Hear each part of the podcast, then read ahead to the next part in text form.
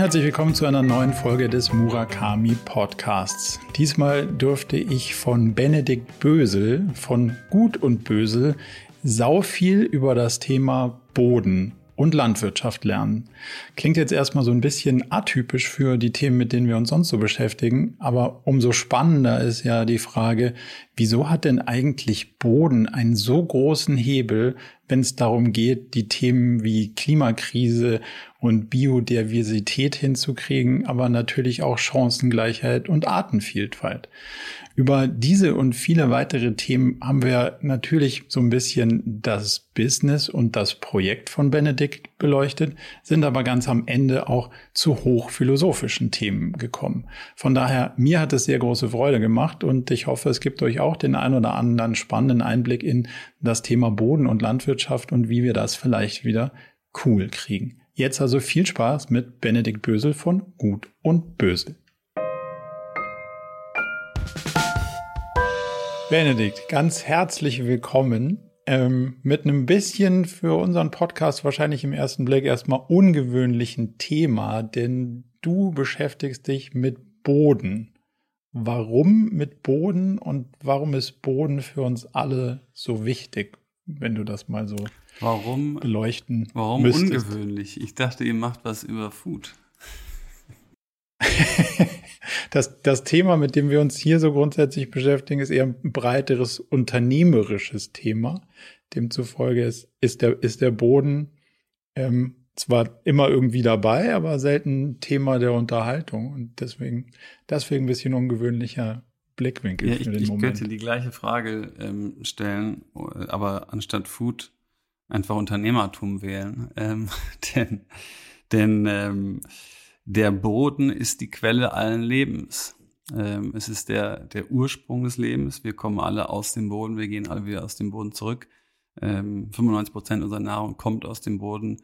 Das meiste an Medizin, was wir heute kennen, wurde ursprünglich aus dem Boden entwickelt. Ähm, und ähm, diese sehr, sehr, sehr, sehr dünne Schicht an gesundem Boden, der äh, die Erde umgibt, ist unsere einzige Hoffnung für die Zukunft. Ähm, insofern gibt es kein Unternehmertum ohne gesunden Boden. Okay. Wenn man sich da so ein bisschen mit, mit beschäftigt, dann klingt das fast zu gut, um wahr zu sein. So Klimawandel könnte man damit ein bisschen adressieren oder sogar nicht nur ein bisschen, sondern ziemlich essentiell. Chancengleichheit, Artenvielfalt, ein globales Ernährungsproblem. Kannst du jemandem und mir, der sich damit noch gar nicht beschäftigt hat, mal, mal so einen kurzen Deep Dive geben, warum genau ist der Hebel so groß, wenn man sich mit Boden beschäftigt? Ähm, das ist eine einfache Frage.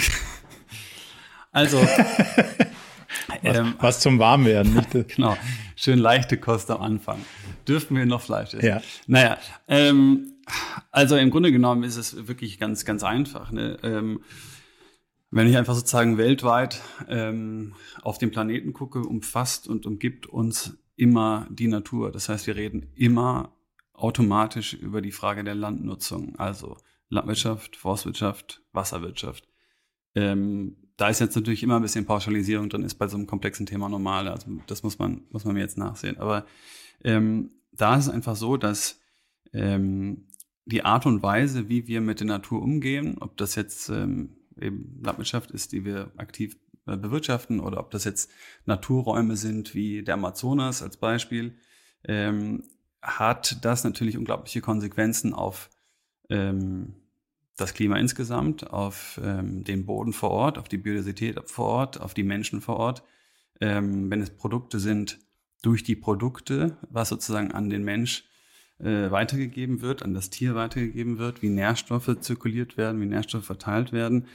Ähm, und die Frage, wie wir sozusagen in welchem System und auch mit welcher Philosophie wir diese Landnutzung betreiben, also auch welchen Wert wir dem sozusagen beimessen oder insbesondere welche Teile dieses Systems wir mit Wert bemessen, hat halt einen unglaublichen Einfluss auf die Art und Weise, wie wir mit der Natur und der, der Umwelt und dem Planeten umgehen. Das heißt, wenn ich ähm, landwirtschaftliche Systeme habe, die über ihre, über ihre Anwendung ähm, so hohe ökologische oder soziale Folgekosten haben, ähm, dass sie gar nicht mehr im Einklang sind eigentlich mit den Anforderungen, die wir als Gesellschaft und Ökologie eigentlich haben müssten, ähm, dann haben wir genau die Situation, in der wir jetzt sind.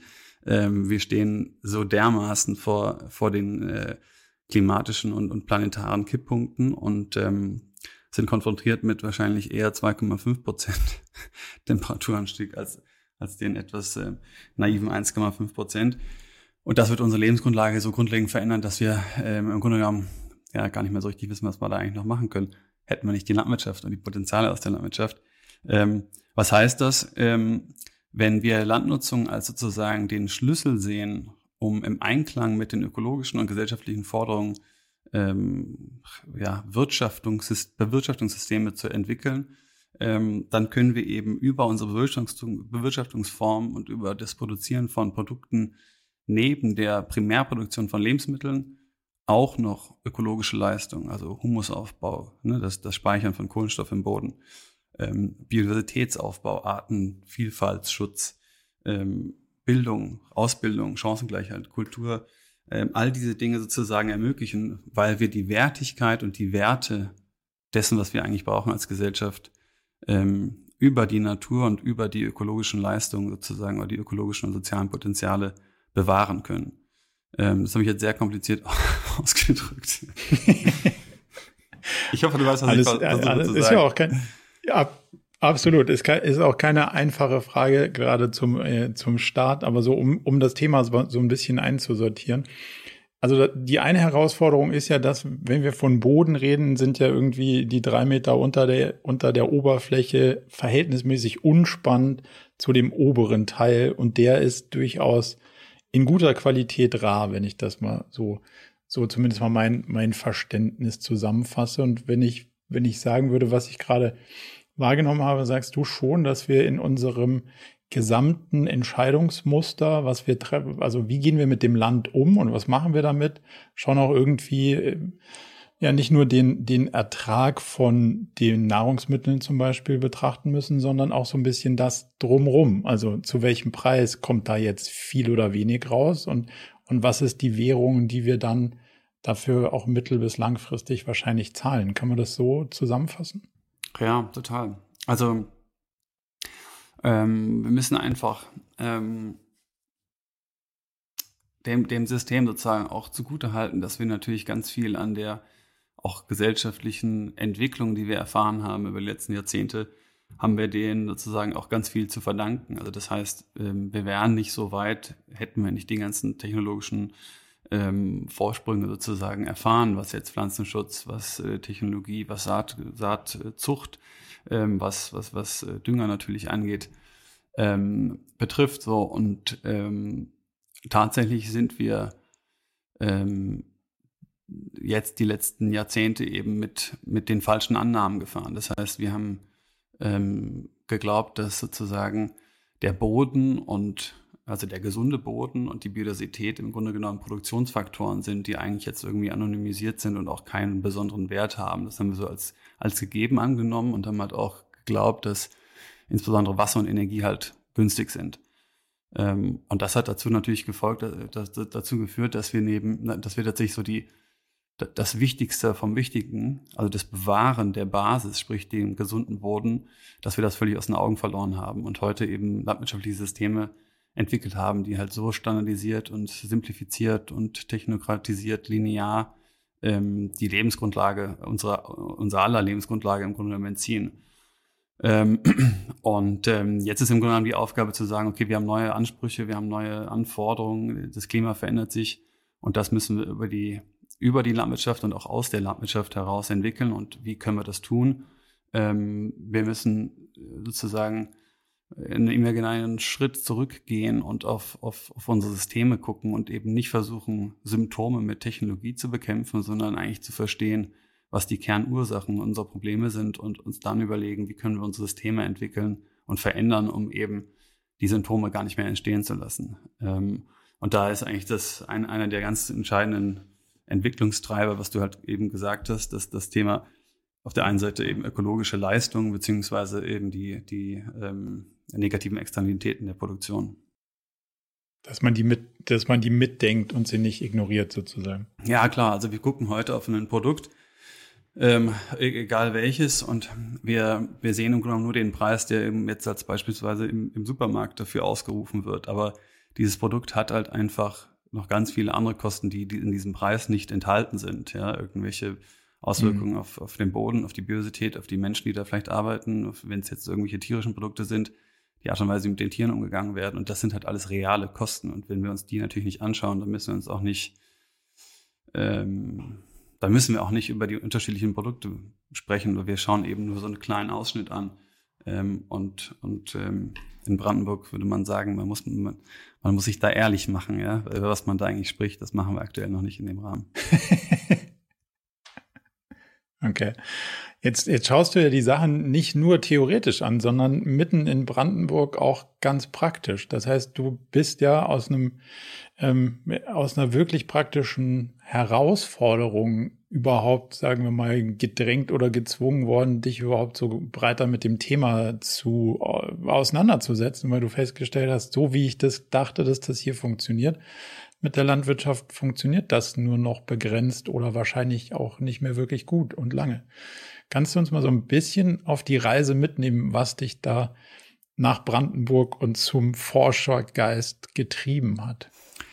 Ähm, also ähm, die, der Ursprung ist im Grunde genommen eigentlich die, die Familie meines Stiefgroßvaters, die hier ähm, 250 Jahre, glaube ich, gelebt hat und er ist dann 45 geflüchtet und hat dann im Westen die Mutter meines Vaters geheiratet und ähm, mein Vater ist dann groß geworden mit ihm, also seine Vaterfigur. Und ähm, kurz nach der Wende kam er dann per Zufall hier zurück. Es war natürlich alles zerstört und ähm, ja, und dann sprach er im Grunde genommen meine Eltern an, ob sie sich vorstellen könnten, hier diesen, äh, den Hof quasi wieder aufzubauen. Und äh, meine Eltern hatten dann eben da äh, große Lust zu. Und so begann im Grunde genommen dieses Projekt, den, den, den Betrieb oder die Betriebe und den Hof wieder aufzubauen. Und ich kam dann ähm, ja als Achtjähriger das erste Mal hierher und habe dann eigentlich hier äh, alle Ferien und jede Zeit sozusagen verbracht. Wir haben nie wieder Ferien gemacht, außer nach Maditz zu fahren. Was äh, cool. schön und, und schlimm war beides. Aber ähm, nein, somit ist das sozusagen für mich meine Heimat, auch wenn ich hier nicht geboren bin und auch wenn ich hier nie jetzt als Kind irgendwie lange gelebt habe. Aber meine ganzen Kindheitserinnerungen äh, sind eigentlich nur in Madlitz. Ähm, die ersten fangen, glaube ich, auch erst mit 15 an.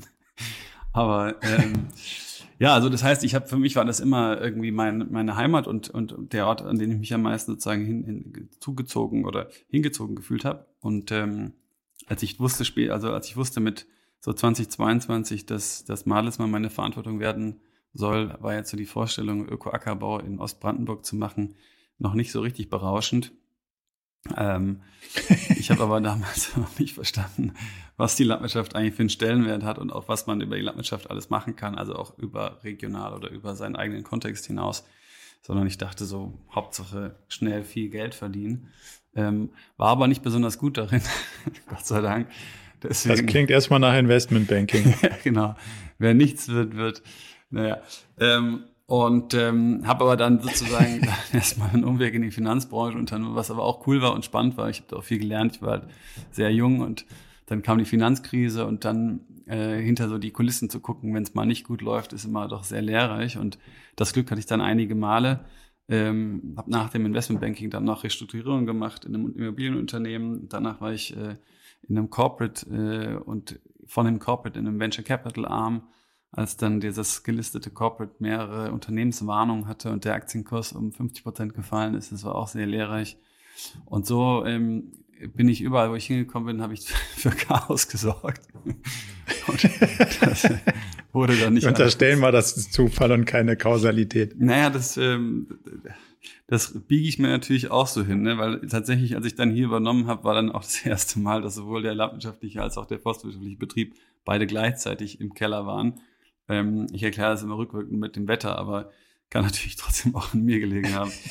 ähm, naja, aber ich, für mich wurde dann immer klarer, ich muss eigentlich zurück zu meinen Wurzeln und zu dem, was ich eigentlich liebe. Und äh, das war halt immer die Natur und immer irgendwie Madlitz. Und, und, ähm, und ähm, auch gerade am Ende sozusagen habe ich viel mit den Startups im Agrarbereich gemacht und habe halt auch gesehen, wie viele Chancen da sind, welche Herausforderungen, wie viel Kapital, wie viel Fokus auch aus der Wissenschaft, aus der Politik, aber auch gleichzeitig gemerkt, wie wenig tatsächlich da passiert, weil einfach die Landwirte und Landwirtinnen so viel zu tun haben, dass sie gar keinen Nerv haben, sich jetzt auch groß über eventuelle Möglichkeiten von innovativen Projekten äh, Gedanken zu machen. So. Und dann habe ich halt gemerkt, okay, wenn du was verändern willst, dann musst du es halt selber machen. Und dann ähm, bin ich hierher und dachte erst so, ja gut, dann machen wir halt so einen, den so digitalen, technologischen Betrieb und zeigen, was alles schon möglich ist mit coolen digitalen, wie auch immer, Projekten. Und ähm, ja. Habe dann mit einem der größten Landmaschinen der Welt darüber verhandelt, das halt mit denen gemeinsam zu machen. Und dann äh, waren wir da schon relativ weit und dann hatten wir so eine große, dann hatten wir wieder unsere klassische Dürre, die hier immer so in der in dieser Frühjahrsphase äh, kommt und da stand ich dann auf dem Feld und es war alles nur braun, gelb, kein Insekt unterwegs, kein, keine Bewegung, es war einfach nur tot. Und ich dachte mir so, was, ja, was laber ich hier die ganze Zeit mit irgendwelchen hm. Blockchain und dann die Drohne hier und dieses und jenes. Und ich dachte so, das, das kann ich mir einfach, das habe ich einfach, das bringt mich einfach 0,0 weiter. Das ist völlig der falsche Weg. Ganz im Gegenteil, ich, ich invest, muss weiter investieren, ich verschulde mich weiter, ich standardisiere weiter, ich werde immer mehr Gefangener meines eigenen Systems habe überhaupt gar keine Kontrolle mehr und dann kann ich nur noch gucken, wie alles zugrunde geht und ich so. Und dann habe ich gesagt, das kann es alles nicht sein, das muss alles fundamental anders sein und habe dann eigentlich ähm, weltweit nach Alternativen ähm, gesucht vom, äh, vom, vom Laptop aus, ähm, muss ich dazu sagen, ähm, nach, nach alternativen Landnutzungssystemen, die halt den Fokus auf Bodengesundheit und, und, ähm, und, und Ökosystemgesundheit lenken. Und ähm, das hat mich dann im Grunde genommen halt auf eine ganz andere Philosophie von Landnutzung gebracht, die wir dann angefangen haben, hier sukzessive umzusetzen.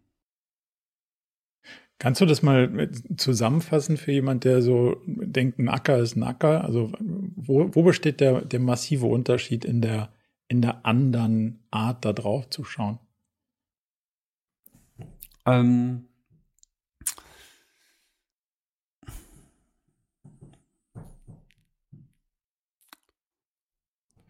Das ist, ähm, manchmal sind die simplesten Fragen mit Abstand die am schwierigsten zu beantworten.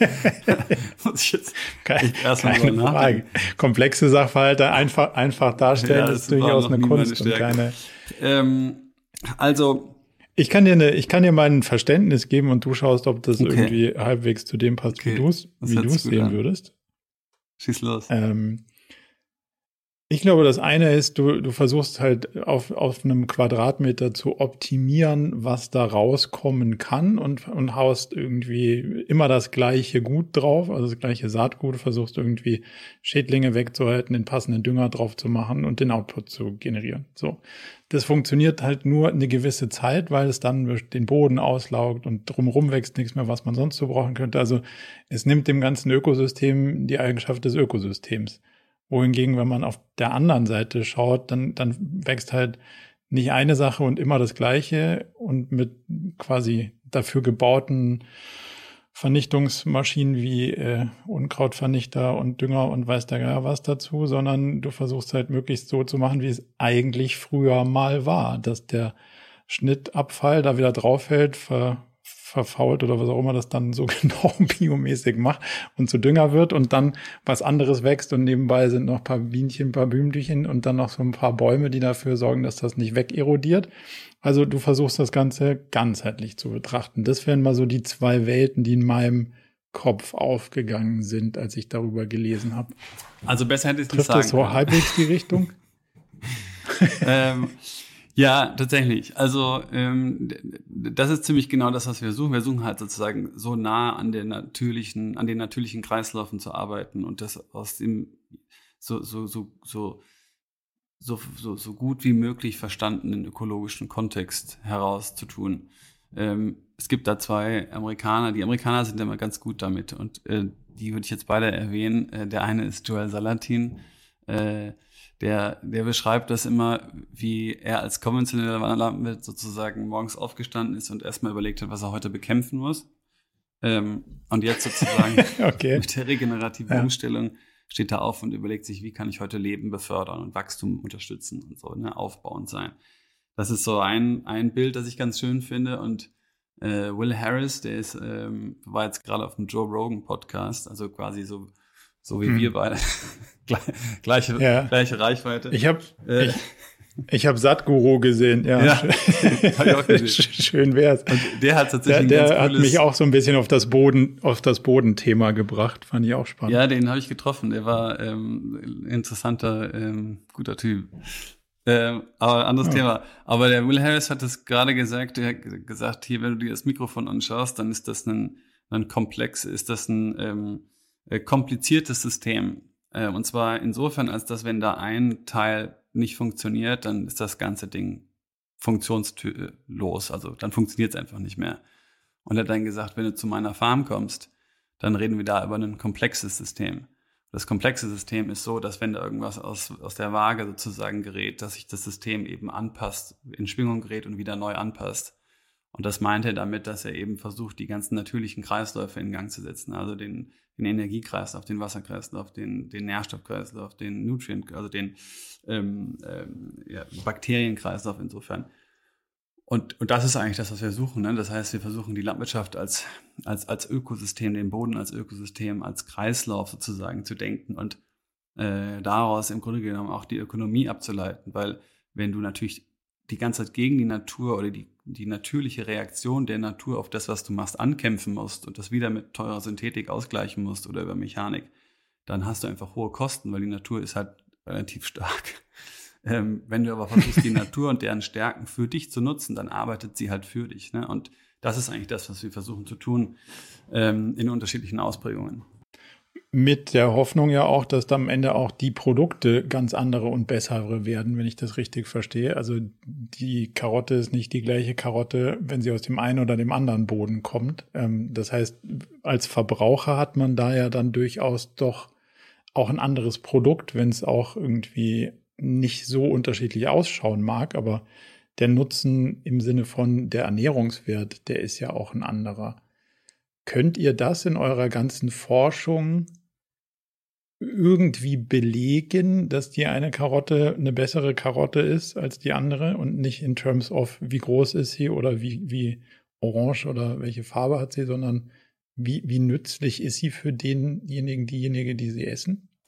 Ähm, also, das ist das Ziel, dass wir das in einigen Jahren auf jeden Fall tun können. Und da denken wir natürlich auch viel drüber nach, weil es natürlich schon ein großer Antrieb ist, der ganze Einfluss überhaupt auch auf Mikrobiom des Bodens, auf die Gesundheit des Menschen, also ne, Mikrobiom Boden, Mikrobiom Mensch, ähm, die Nährstoffdichte in der Nahrung, die natürlich über die Pflanzenzucht auch wahnsinnig gefallen ist in den letzten Jahren. Also da gibt es natürlich tausende Themen, ganz, ganz entscheidende Werttreiber ähm, was wir, wo wir erste jetzt Gehversuche unternommen haben, weil das halt relativ einfach oder relativ gut geht, ist äh, beim Fleisch haben wir es zum Beispiel gemacht. Da haben wir das getestet mit einer Universität zusammen und dann verglichen mit einer klassischen Herstellung von, von Fleisch und mit unserer, äh, die im Grunde genommen das ganze Jahr draußen ist und immer nur Gräser und, und Kräuter und, und Heu und Stroh frisst da kann man schon Unterschiede erkennen, jetzt ähm, irgendwie am Omega-3, Fettsäuren und sowas.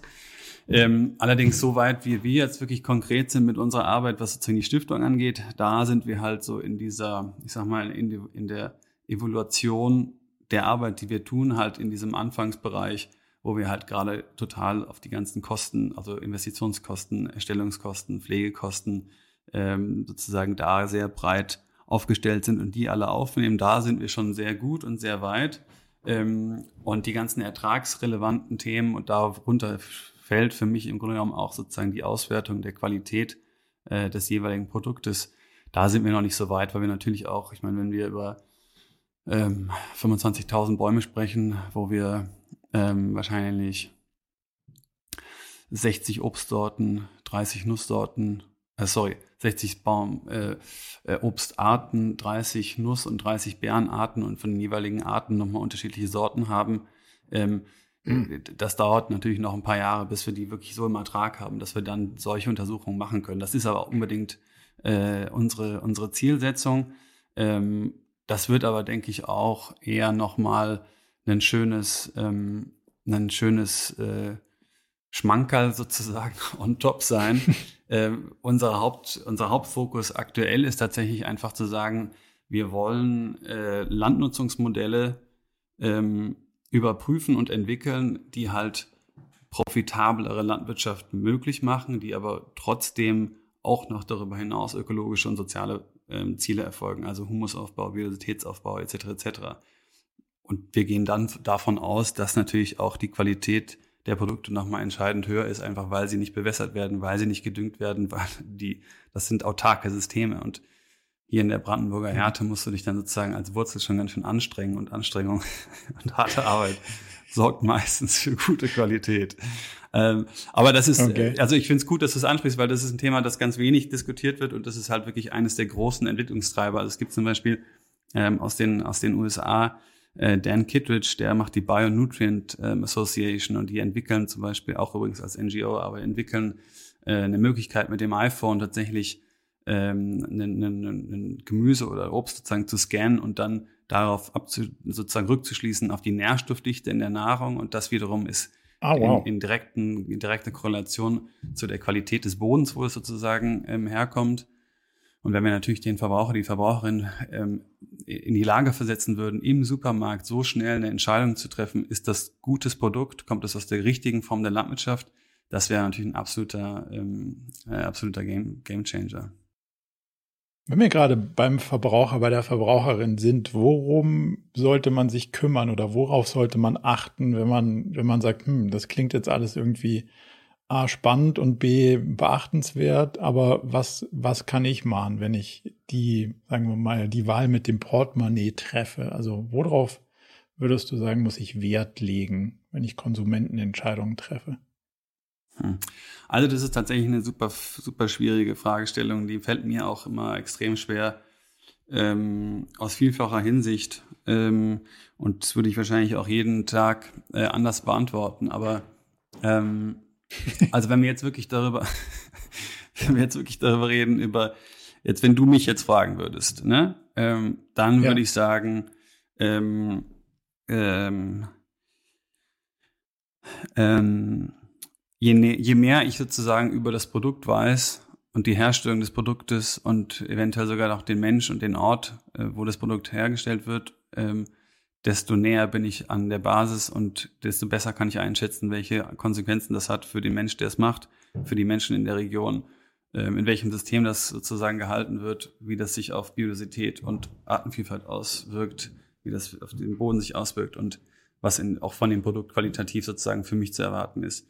Ähm, so, das ist sozusagen mal die Grundannahme.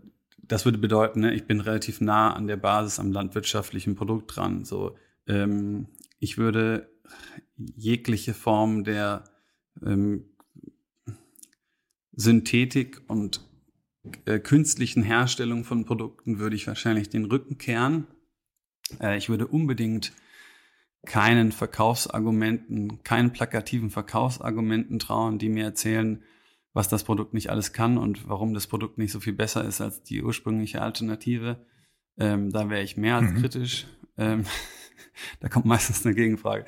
Ähm, so, und am Ende des Tages. Äh, das teile ich total. Alles, was eine Verpackung hat, äh, dem muss man erstmal misstrauen. Ja, das sehe ich so. Das sehe ich auch so. Und alles, was ähm, insbesondere Venture Capital Investoren hat oder schon, schon, schon aus dem Alter rausgewachsen ist, ähm, dem sollte man auch kritisch gegenüberstehen.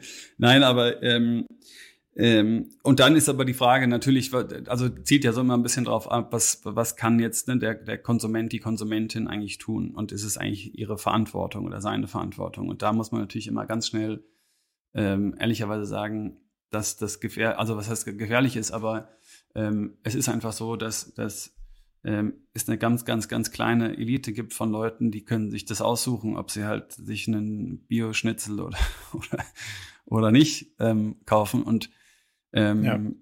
Und und die musst du natürlich zwangsläufig irgendwie immer mitdenken und die haben einfach nicht Leben in ganz andere Lebensrealitäten. Und wenn wir sozusagen in der Geschwindigkeit die Transformation der, der, der landwirtschaftlichen und Ernährungssysteme schaffen wollen müssen, dann wird es halt nur über die Gruppe der Menschen gehen, die wirklich sozusagen die, die Nadel bewegen können. Und da ist dann die Frage, wie kriegt man das hin? Und wie kriegt man das hin, auch ohne die abzuhängen, beziehungsweise auch die Produzenten, die das heute eben noch produzieren, ähm, abzuhängen. Und das ist natürlich eine riesen Herausforderung, da ist die Politik natürlich gefragt, aber da sind natürlich genauso die Unternehmen gefragt und wir irgendwann natürlich auch gesellschaftlich. Ähm, aber das ist halt sofort auch in der Argumentation kommst du natürlich auf, auf, auf ganz dünnes Eis, ne? weil ähm, ne, es ist Total. einfach zu sagen. Aber ja, wie, wie würdest du sagen? Nee, sorry, schießt du. Wie würdest du sagen, guckst, guckst du auf den Teil, also dass man, dass nicht alle die Wahl haben, ist ein total valider Punkt und der, der bleibt kritisch so. Aber Leute, die in den Supermarkt gehen, und zwar egal in welchen, haben durchaus ja auch eine Wahl, was sie gerne haben wollen. Und zwar was und wie viel. Und ähm, als ich angefangen habe, in den Supermarkt zu gehen, in den ich heute immer gehe, dann habe ich gedacht so, wo sind denn jetzt hier die Blaubeeren, sag mal? Das gibt's doch gar nicht. Bis ich festgestellt habe, ja, Never das liegt an der Jahreszeit gibt's einfach nicht. So. Und dann kommst du irgendwie ein paar Wochen später und dann gibt's was anderes, was du immer wolltest, nicht. So. Und dann habe ich gedacht, so, hm, mittlerweile ist das nicht ein, ein fehlendes Feature, sondern das ist halt erkannt als Konzept von mir zumindest so und gedacht so, okay, geil, das macht ja was mit dir. Und wenn du dann aufhörst, es zu wollen, weil es keinen Sinn mehr macht, es zu wollen, ähm, das ist ja so ein bisschen wie in der Fashion-Industrie. Wenn du sagst, ja, wie kriegst du das irgendwie T-Shirt nachhaltiger? Das nachhaltigste T-Shirt ist das, was du nicht kaufst. Und dann kommt ganz lange nix. Und dann kommt das nächste. Ja, aber also so, zumindest mal habe ich bis, bis heute verstanden. Das wird ja bei euch in der Industrie nicht so viel anders sein. Also die Frage ja schon auch, was muss ich denn wollen und wovon muss ich denn wie viel haben wollen und muss ich das immer alles befriedigen, was ich da mir so in den Kopf gesetzt habe. Was glaubst du, können wir gesellschaftlich an der Schraube drehen? Ähm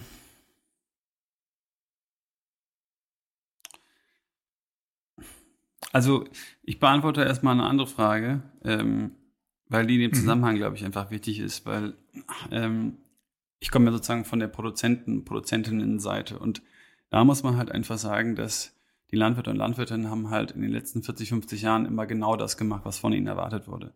Ne, die sollten so viel wie möglich produzieren und das für den geringsten Preis wie nur irgendwie möglich. Und das haben sie halt erfolgreich auch gemacht. Das heißt, sie haben sich immer weiter spezialisiert, immer weiter investiert, sind meistens hoch verschuldet und sind halt jetzt Gefangene ihrer Systeme. Ähm, und ähm, jetzt kommen wir natürlich zu denen und sagen, ja, äh, können wir ein bisschen mehr Biodiversität und ein bisschen mehr Tierwohl und wieso ist eigentlich dies und wieso ist eigentlich das. Ähm, so gleichzeitig kriegen die noch irgendwelche ja. Auflagen. Ähm, und gleichzeitig wird auch noch das, das Konkurrenzprodukt aus dem, aus, aus dem Ausland dann importiert, was aber deutlich weniger Auflagen hat. So, ne? Das heißt, wir haben die Landwirte und Landwirte in ganz vielen Fällen sozusagen aus, aus dem gesellschaftlichen Diskurs eigentlich rausgedrängt und sind eigentlich jetzt nur undankbar und sagen denen, die machen doch eh alles scheiße, so nach dem Motto.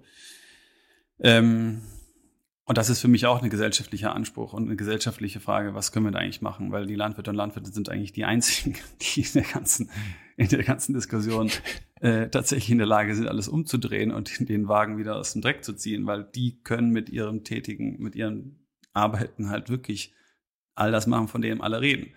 Ähm, aber das können sie natürlich nicht machen, indem wir sie nicht sozusagen, indem wir denen sagen, dass sie halt doof sind und anders, anders produzieren sollen. Also ähm, das heißt, wir haben uns da in eine super komplexe Situation manövriert. Ähm, ich glaube, was auf deine ursprüngliche Frage zurückzukommen, ähm, was für mich total schwierig ist einzuschätzen, ist sozusagen, wie kriegt man so einen kulturellen Wertesystemwandel irgendwie hin? Ne? Weil ähm, ich kann jetzt nur von mir selber sprechen. Ich meine, ich rede den ganzen Tag nur über Gesundheit von Boden und Mikrobiom und Nährstoffkreislauf, aber ich liebe auch nichts mehr, als mir abends eine Tafel Schokolade reinzuziehen.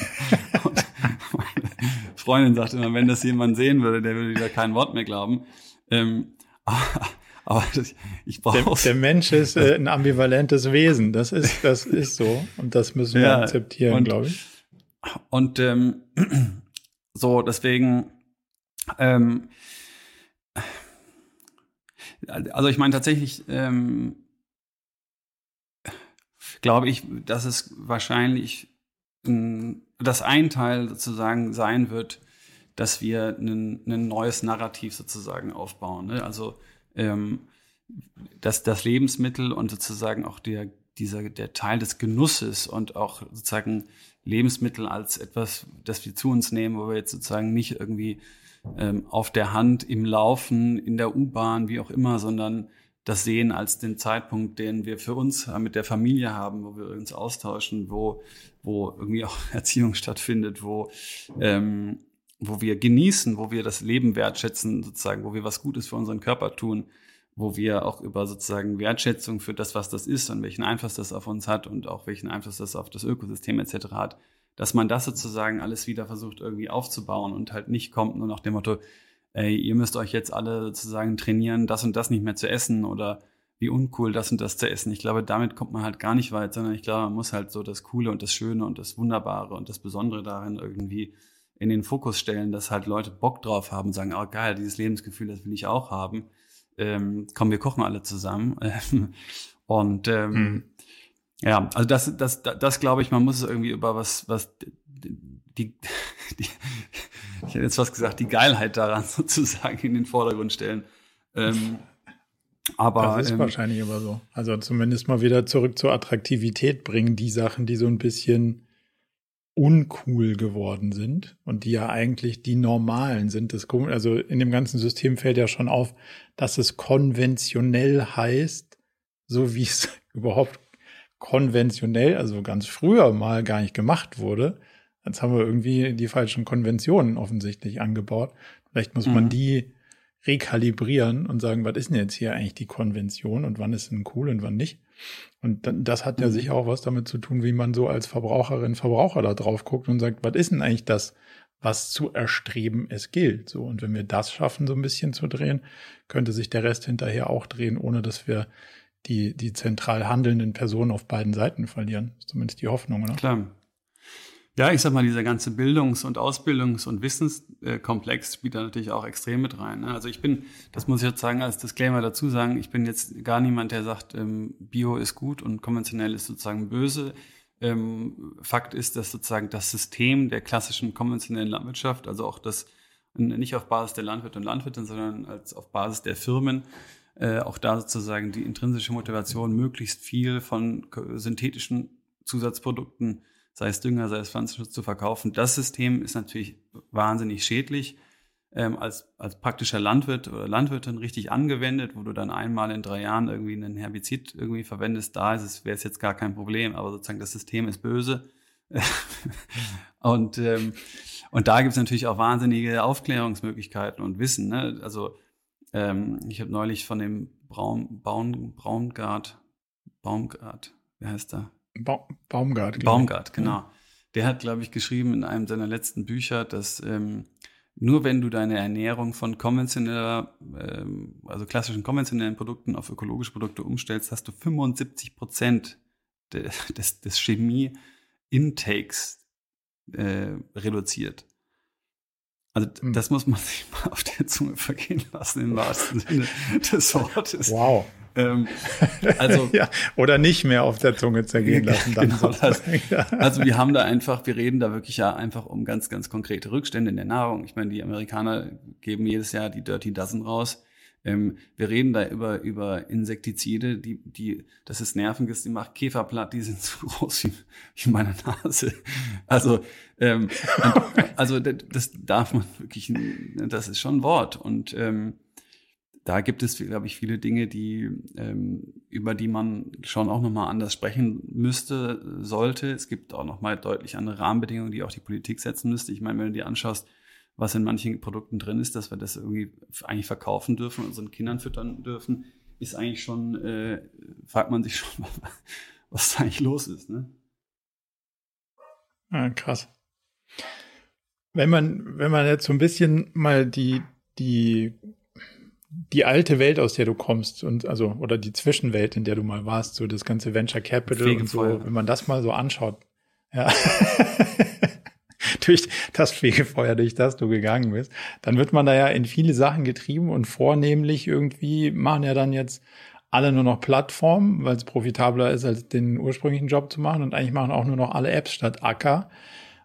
Es hat aber, das macht ja was mit den Leuten, weil das ist ja schon, also die Hände im Dreck ist schon auch eine, das ist auch schon eine Entscheidung. Wie bist denn da persönlich dazu gekommen, dich gegen, gegen Apps und Plattformen hin zu, hin zum Acker und zum Waldumbau zu bewegen und zu entscheiden?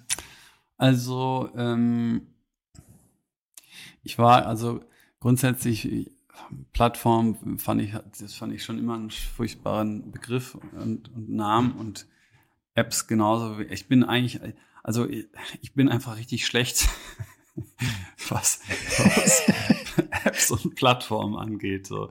Ähm, das kann eine Qualifikation sein. Ich bin so ein bisschen wie so, ich komme mir, wenn ich mein, wenn ich einen Freund frage, ob der mir irgendwas bei meinem Laptop oder Handy helfen kann, äh, dann komme ich mir selber vor wie meine Mutter, die mich fragt, äh, wer ihn in Radiosender verstellt hat. So, das ist ungefähr mein Talent, ähm, was, was die Themen angeht. Ähm, nein, also ich meine, also es waren halt verschiedene Momente. Ne? Zum einen, ich hatte irgendwie äh, halt in der Industrie und in der Finanzbranche halt gemerkt, dass das halt ähm, jetzt nicht so die Dinge sind, die mich jetzt so wirklich erfüllen und habe irgendwie immer das Gefühl gehabt, scheiße, ich habe irgendwie jetzt noch nicht den, den, noch nicht wirklich jetzt verstanden, warum es mich jetzt gerade hier auf der Welt gibt und habe halt irgendwie Sachen gemacht und die waren immer so ganz cool zu erzählen, aber mich so richtig weitergebracht und oder glücklich gemacht haben sie mich halt auch nicht. Und gleichzeitig wusste ich halt, ich habe halt echt da einen ganzen Brocken an Verantwortung auf mich zukommen mit, mit, mit der Übernahme des Betriebs und den Mitarbeitern und Mitarbeiterinnen etc. Ähm, und das hat sich immer mehr sozusagen abgezeichnet, dass ich jetzt irgendwie immer mehr Bock hatte, dann auch wirklich hierher zu kommen und ähm, und habe tatsächlich sozusagen am Ende durch die durch die, durch die durch Diskussion mit Startups, die halt immer über die, die Zukunft gesprochen haben, mit degradierten Böden und Wetterextremen und, und, und, habe ich immer mal gesagt, ey, das sind doch alle Sachen, die passieren schon. Die passieren auch noch an dem Ort, für den ich irgendwie zuständig bin. So, also wenn ich einigermaßen, also eigentlich müsste ich jetzt mal gucken, was man da denn machen kann und wie mein Leben eigentlich aussehen soll. Mhm. Ähm, und dann hatte ich halt einfach das Glück, ähm, dass, dass der Boden halt hier so so beschissen ist. und das eine der trockensten Gegenden Deutschlands ist und ähm, ich quasi gezwungen wurde, mir klar geworden ist, dass sozusagen äh, auf der einen Seite das, was meine Eltern hier ihr ganzes Leben aufgebaut haben, äh, auch übermorgen schon wieder äh, sozusagen Geschichte sein kann, wenn sich nicht sofort oder wenn sich nicht was ändert. Ähm, und gleichzeitig mir halt auch klar geworden ist, ey, geil, du hast hier wirklich die Chance, wie so eine, ähm, der Blick sozusagen in die, in die, in die Zukunftsglaskugel, wirklich an Themen zu arbeiten, die einfach uns weltweit einfach so extrem beschäftigen werden. Ich meine, wie, es, ich meine, man muss doch nur mal im Sommer jetzt mal ein bisschen sich angucken, dass die ganzen Flüsse überall ausdrücken. Ich meine, dass die Leute nicht alle ausrasten, es ist überhaupt gar nicht mehr nachzuvollziehen. Ja. Was, was, was glauben denn die Menschen, was da gerade passiert? So und die Landwirtschaft ist halt auch da einigermaßen ähm, die Natur und die Landwirtschaft ist da einigermaßen ähm, brutal. Das heißt, Auswirkungen, die wir jetzt seit fünf Jahren haben, was Trockenheit und Klimawandel angeht, die gehen dann auf einmal rapide schnell und zwar weltweit, weil selbst wenn du extrem guten Boden und gewohnt, keine Ahnung, 900 Millimeter Niederschlag hast, wenn da mal 200, 250 weniger kommen, dann merkst du aber auch ganz schnell, was, was Sache ist. Das heißt, äh, dann auf einmal etwas auf, sorry, dann auf etwas gestoßen zu sein, das heißt, diese unterschiedlichen Ansätze der regenerativen Landwirtschaft ähm, und, und, und zumindest damals dann uns eingebildet zu haben, hey, das kann eine riesen, eine riesen Antwort auf die großen drängenden Fragen unserer Zeit sein, ähm, war natürlich für mich super geil, weil ich dann gesagt habe, okay, dann ist das das, was meine Aufgabe ist. Ich habe das Glück und äh, die, die, das Privileg, dass meine Eltern mir das ermöglicht haben, jetzt hier über Land irgendwie äh, Verantwortung und Gestaltung übernehmen zu können. Und ich sehe das Potenzial und ich sehe die Herausforderungen und dann ist es irgendwie auch meine Pflicht. Und habe Gott sei Dank dann halt geschafft, viele Mitstreiter, Mitstreiterinnen zu finden, ob das jetzt Menschen sind, die hier vor Ort äh, arbeiten, die uns irgendwie finanziell unterstützen und, und mittlerweile natürlich auch viel aus der Wissenschaft und Instituten und was dann eben alles daraus entstanden ist. Und ähm, ich sag mal, mein Ehrgeiz von früheren Zeiten, der ist nach wie vor noch der gleiche. Ich habe halt Bock irgendwie auch was zu verändern oder was beizu was, was ähm, beizusteuern. Und, ähm, ähm, und ich muss einfach sagen, wenn du halt ähm, für etwas arbeitest, was sozusagen nicht nur für dich selber geil ist, sondern auch noch darüber das Potenzial hat, für andere Leute auch noch irgendwie hilfreich zu sein und zu was Gutem beizusteuern, dann hast du natürlich auf einmal einen, einen Antrieb und einen, auch ein Gefühl von Glück und, und, und Sinnhaftigkeit, äh, dass ich eigentlich so mein ganzes Leben vorher so ein bisschen gesucht hatte. Aber da, da stecken ja zwei Punkte drin. Das eine ist ja so, dass du auf, sagen wir mal, verhältnismäßig schlechte Rahmenbedingungen getroffen bist. Also Sehr man könnte sich ja auch. ja, das, das liegt wahrscheinlich auch hier im Sinne des Betrachters. Es gibt wahrscheinlich irgendwo noch einen Winkel auf der Welt, der sagt, was hat er denn? Es läuft doch noch. Mit Sicherheit. Aber also im, im, im Kontext so. Ähm, und das als vorzeitigen Antrieb dieser Urgency. So, ah, da kommt irgendwie jetzt checke ich, wir, wir können da nicht mehr lange warten, sondern wir müssen was machen. Und so ein bisschen in dir, wenn ich den, wenn ich das so richtig verstehe, der Drang, die Fragestellung, wie kriege ich jetzt, wie viel Hektar habt ihr? So 3000, wenn ich es richtig im Kopf habe. Genau, circa 1000 Hektar Acker und 2000 Hektar Forst.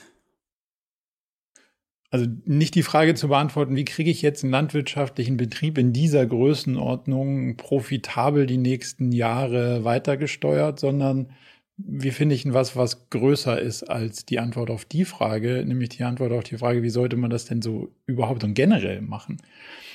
Kannst du deine persönliche Vision, hast du die für dich so formuliert oder äh, treibt so sich rum, rund um diese Frage dieses größere Thema? Also meine Eltern ähm, haben mir jahrelang gesagt, ich soll mich mehr um das erste Thema kümmern. Nachvollziehbarerweise. Also helfen Sie, ja, ja, ja, kann ich nachvollziehen. Kann ich auch nachvollziehen. Ähm, äh, insbesondere auch, weil ich einfach wahnsinnig viel Glück hatte, ähm, auf, auf unheimlich coole Leute zu stoßen, die äh, da, dafür gesorgt haben, dass der Schuss nicht nach hinten losgegangen ist. Ähm, aber also naja, es ist ja sozusagen so, für mich sind das, für mich ist das gar nicht getrennt, ne? Sondern ähm, ich meine, mhm.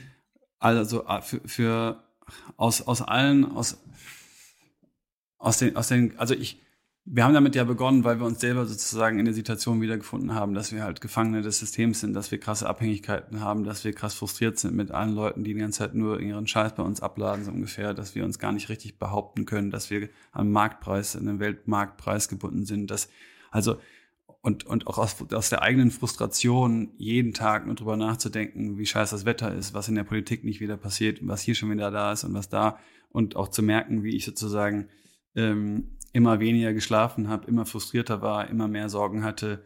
Ähm, äh, aus dieser ganzen er erlebten und erfahrenen äh, Lebenssituation heraus habe ich ja dann irgendwann gesagt, so, ähm, das reicht, so, ich will das nicht mehr, ich kann das nicht mehr, so und und habe dann glücklicherweise durch diese Situation, dass wir das eben mit der Technologie gemerkt haben, dass das nicht der Weg sein kann und dass ich dann eben Alternativen gefunden habe, die damals in Deutschland ja gar nicht so richtig diskutiert wurden, ähm, gemerkt, welches Potenzial da schlummert und welche Freude und welche Möglichkeiten und welche unglaublichen äh, Veränderungen wir damit sozusagen ähm, einher sozusagen bringen könnten. Und, ähm, und dann habe ich halt von 0,0 angefangen, weil die Betriebe konnten sich gar nichts leisten. Die waren beide eher plus minus null, wenn ich, wenn ich eher defizitär. Ähm, habe ich versucht, irgendwie Gelder aufzutreiben von irgendwelchen so öffentlichen Bekanntmachungen und sowas. Auch das war alles nicht möglich, weil irgendwie Kühe in den Ackerbau integrieren und Bäume auf dem Acker pflanzen, wurde jetzt nicht gerade als, als hochinnovativ eingestuft. äh, hat sich mittlerweile übrigens geändert. Ja, als chaotisch wahrscheinlich. Ja, was ja. cool ist. Und dann habe ich halt einfach gesagt, scheiß drauf, ich mache es jetzt einfach selber. Und ich hätte halt noch meinen, ähm, damals hätte ich gesagt, meinen schönen Audi aus, aus Venture Capital Zeiten und ein paar eh immer schlecht laufende Aktien. Und das habe ich dann alles verkauft, um halt einfach loslegen zu können. ähm, habe ich noch ein okay. kleines Darlehen von Ecosia bekommen und habe dann äh, damit angefangen und die ersten Bäume gepflanzt und ähm, ich sage immer 200 PS gegen 20 KS getauscht, weil ich dann sozusagen davon die ersten Kühe gekauft habe. Immer mit der Prämisse zu sagen, okay, bis die Kohle alle ist, finden wir Menschen, die verstehen, warum wir das machen und unterstützen uns dann. Und ähm, und damals war immer schon die Prämisse, wir machen es halt, wir fangen klein an und versuchen groß in Vitali also in Diversität zu setzen, also immer groß Artenvielfalt, Sortenvielfalt ähm, einfach viel auszuprobieren im Kleinen, um halt im Kleinen zu testen, was wir dann irgendwann auch auf die größere Fläche skalieren können. Ähm, und dann wurde aber eben auch sehr schnell klar, dass, dass das, was wir da anfangen, eben eine viel breitere ähm, Wirksamkeit haben kann, weil du halt auch gemerkt hast, wie wenig Wissen davon eigentlich vorhanden ist, wie insbesondere auch die, dieses Wissen auch aktuell eigentlich nur auf englischen YouTube-Kanälen irgendwie zur Verfügung steht oder aus wirklich ganz, ganz alten Büchern, die du dir auch erstmal irgendwie reinziehen musst und welche, welche überhaupt unglaubliche anderen Potenziale es da noch sozusagen gibt, ähm, gerade was das ganze Thema Boden, Kompost, Pilze angeht, da kratzen wir wirklich erst, erst an der Oberfläche und, und das jahrelang völlig außer Acht gelassen und ähm, und ähm, ja, und haben dann einfach auch ein bisschen, ich sag mal, ähm, einfach auch Glück gehabt, ähm, weil, weil sozusagen dieser, diese Ausstrahlung äh, des Projektes und der Leute, die dann hier waren, ähm, immer größer wurde und ähm, und so ähm, ja, sehe seh ich das, ja, wie soll ich das schreiben, äh, wie ich das beschreiben? Also wir suchen natürlich immer Lösungen auch für uns, aber ähm, so nur wenn die sozusagen halt ökonomisch, ökologisch und sozial funktionieren und wir das auch an unserem Standort zeigen können, würde ich mich dann auch auf den nächsten Schritt einlassen und sagen, okay, ich kann jetzt anderen Landwirten und Landwirtinnen, die ja alle in irgendwelchen Sorgen und Nöten sind, wirklich auch, auch meine eigenen, selbst erfahrenen Situation heraus sagen, okay, das sind Sachen, die könnt ihr machen. Und zwar, das sind ungefähr, das sind Schätzwerte, die ihr nutzen könnt für die Kalkulation davon und von dem, dem kann man sich das und das versprechen. Ähm, ja, deswegen, das habe ich jetzt auch wieder sehr kompliziert ähm, erklärt, aber äh, nee, nee, da bin ich also, irgendwie gut. Das ist ein durchaus, ich kann dir, ich kann dir noch hinterherfahren. Ähm, Jetzt hast du vorhin ja gesagt, der, der normale landwirtschaftliche Betrieb ist ja per se schon, sagen wir mal, äh, eigentlich voll bis unter das Dach mit Herausforderungen und Aufgaben und Arbeit so. Und jetzt setzt ihr da noch einen drauf und forscht zum Thema digitale Transformation, datenbasierte Entscheidungsfindung. Und dann willst du das Ganze auch noch, sagen wir mal, nachvollziehbar und nachahmbar irgendwie gestalten. Also es muss ja auch dokumentiert oder so verpackt sein, dass danach irgendeiner A weiß, was hast du denn da probiert und wie hat es funktioniert und was kam bei raus und wie kann ich es nachmachen? Und stimmt es überhaupt oder ist das nur eine Laune? Und äh, das sind ja durchaus eine Vom Menge her recht Gefühl, Anspruch. eine Menge anspruchsvoller Themen so da drin, ähm, die ich sehr, sehr reizvoll und nachvollziehbar finde. Aber es klingt auch für ein überschaubar großes Team durchaus nah an der Grenze des Machbaren ähm, von der einen oder der anderen Seite. Wie funktioniert das? Partnert ihr mit Universitäten oder gibt es Stiftungen, mit denen ihr arbeitet? Oder wie hast du sozusagen ein, ein, ein System daraus gebaut, was dir diese Möglichkeiten gibt, ein Stück über den, wie hast du es auf deiner Website irgendwie, über den Feldrand hinaus zu blicken? Shoutout to Lea. Ähm, also,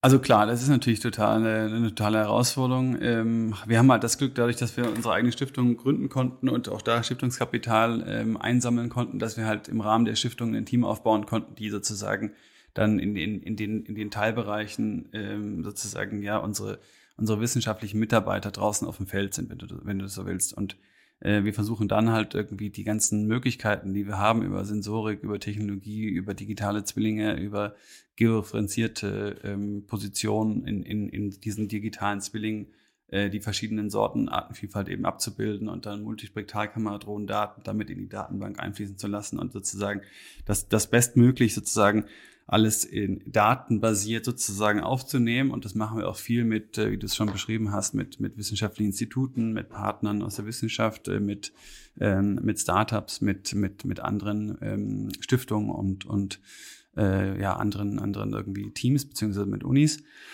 Ähm, aber ich glaube, es hört sich sozusagen auf dem Papier, ohne dass man hier war, komplizierter an, als es sich für uns sozusagen darstellt.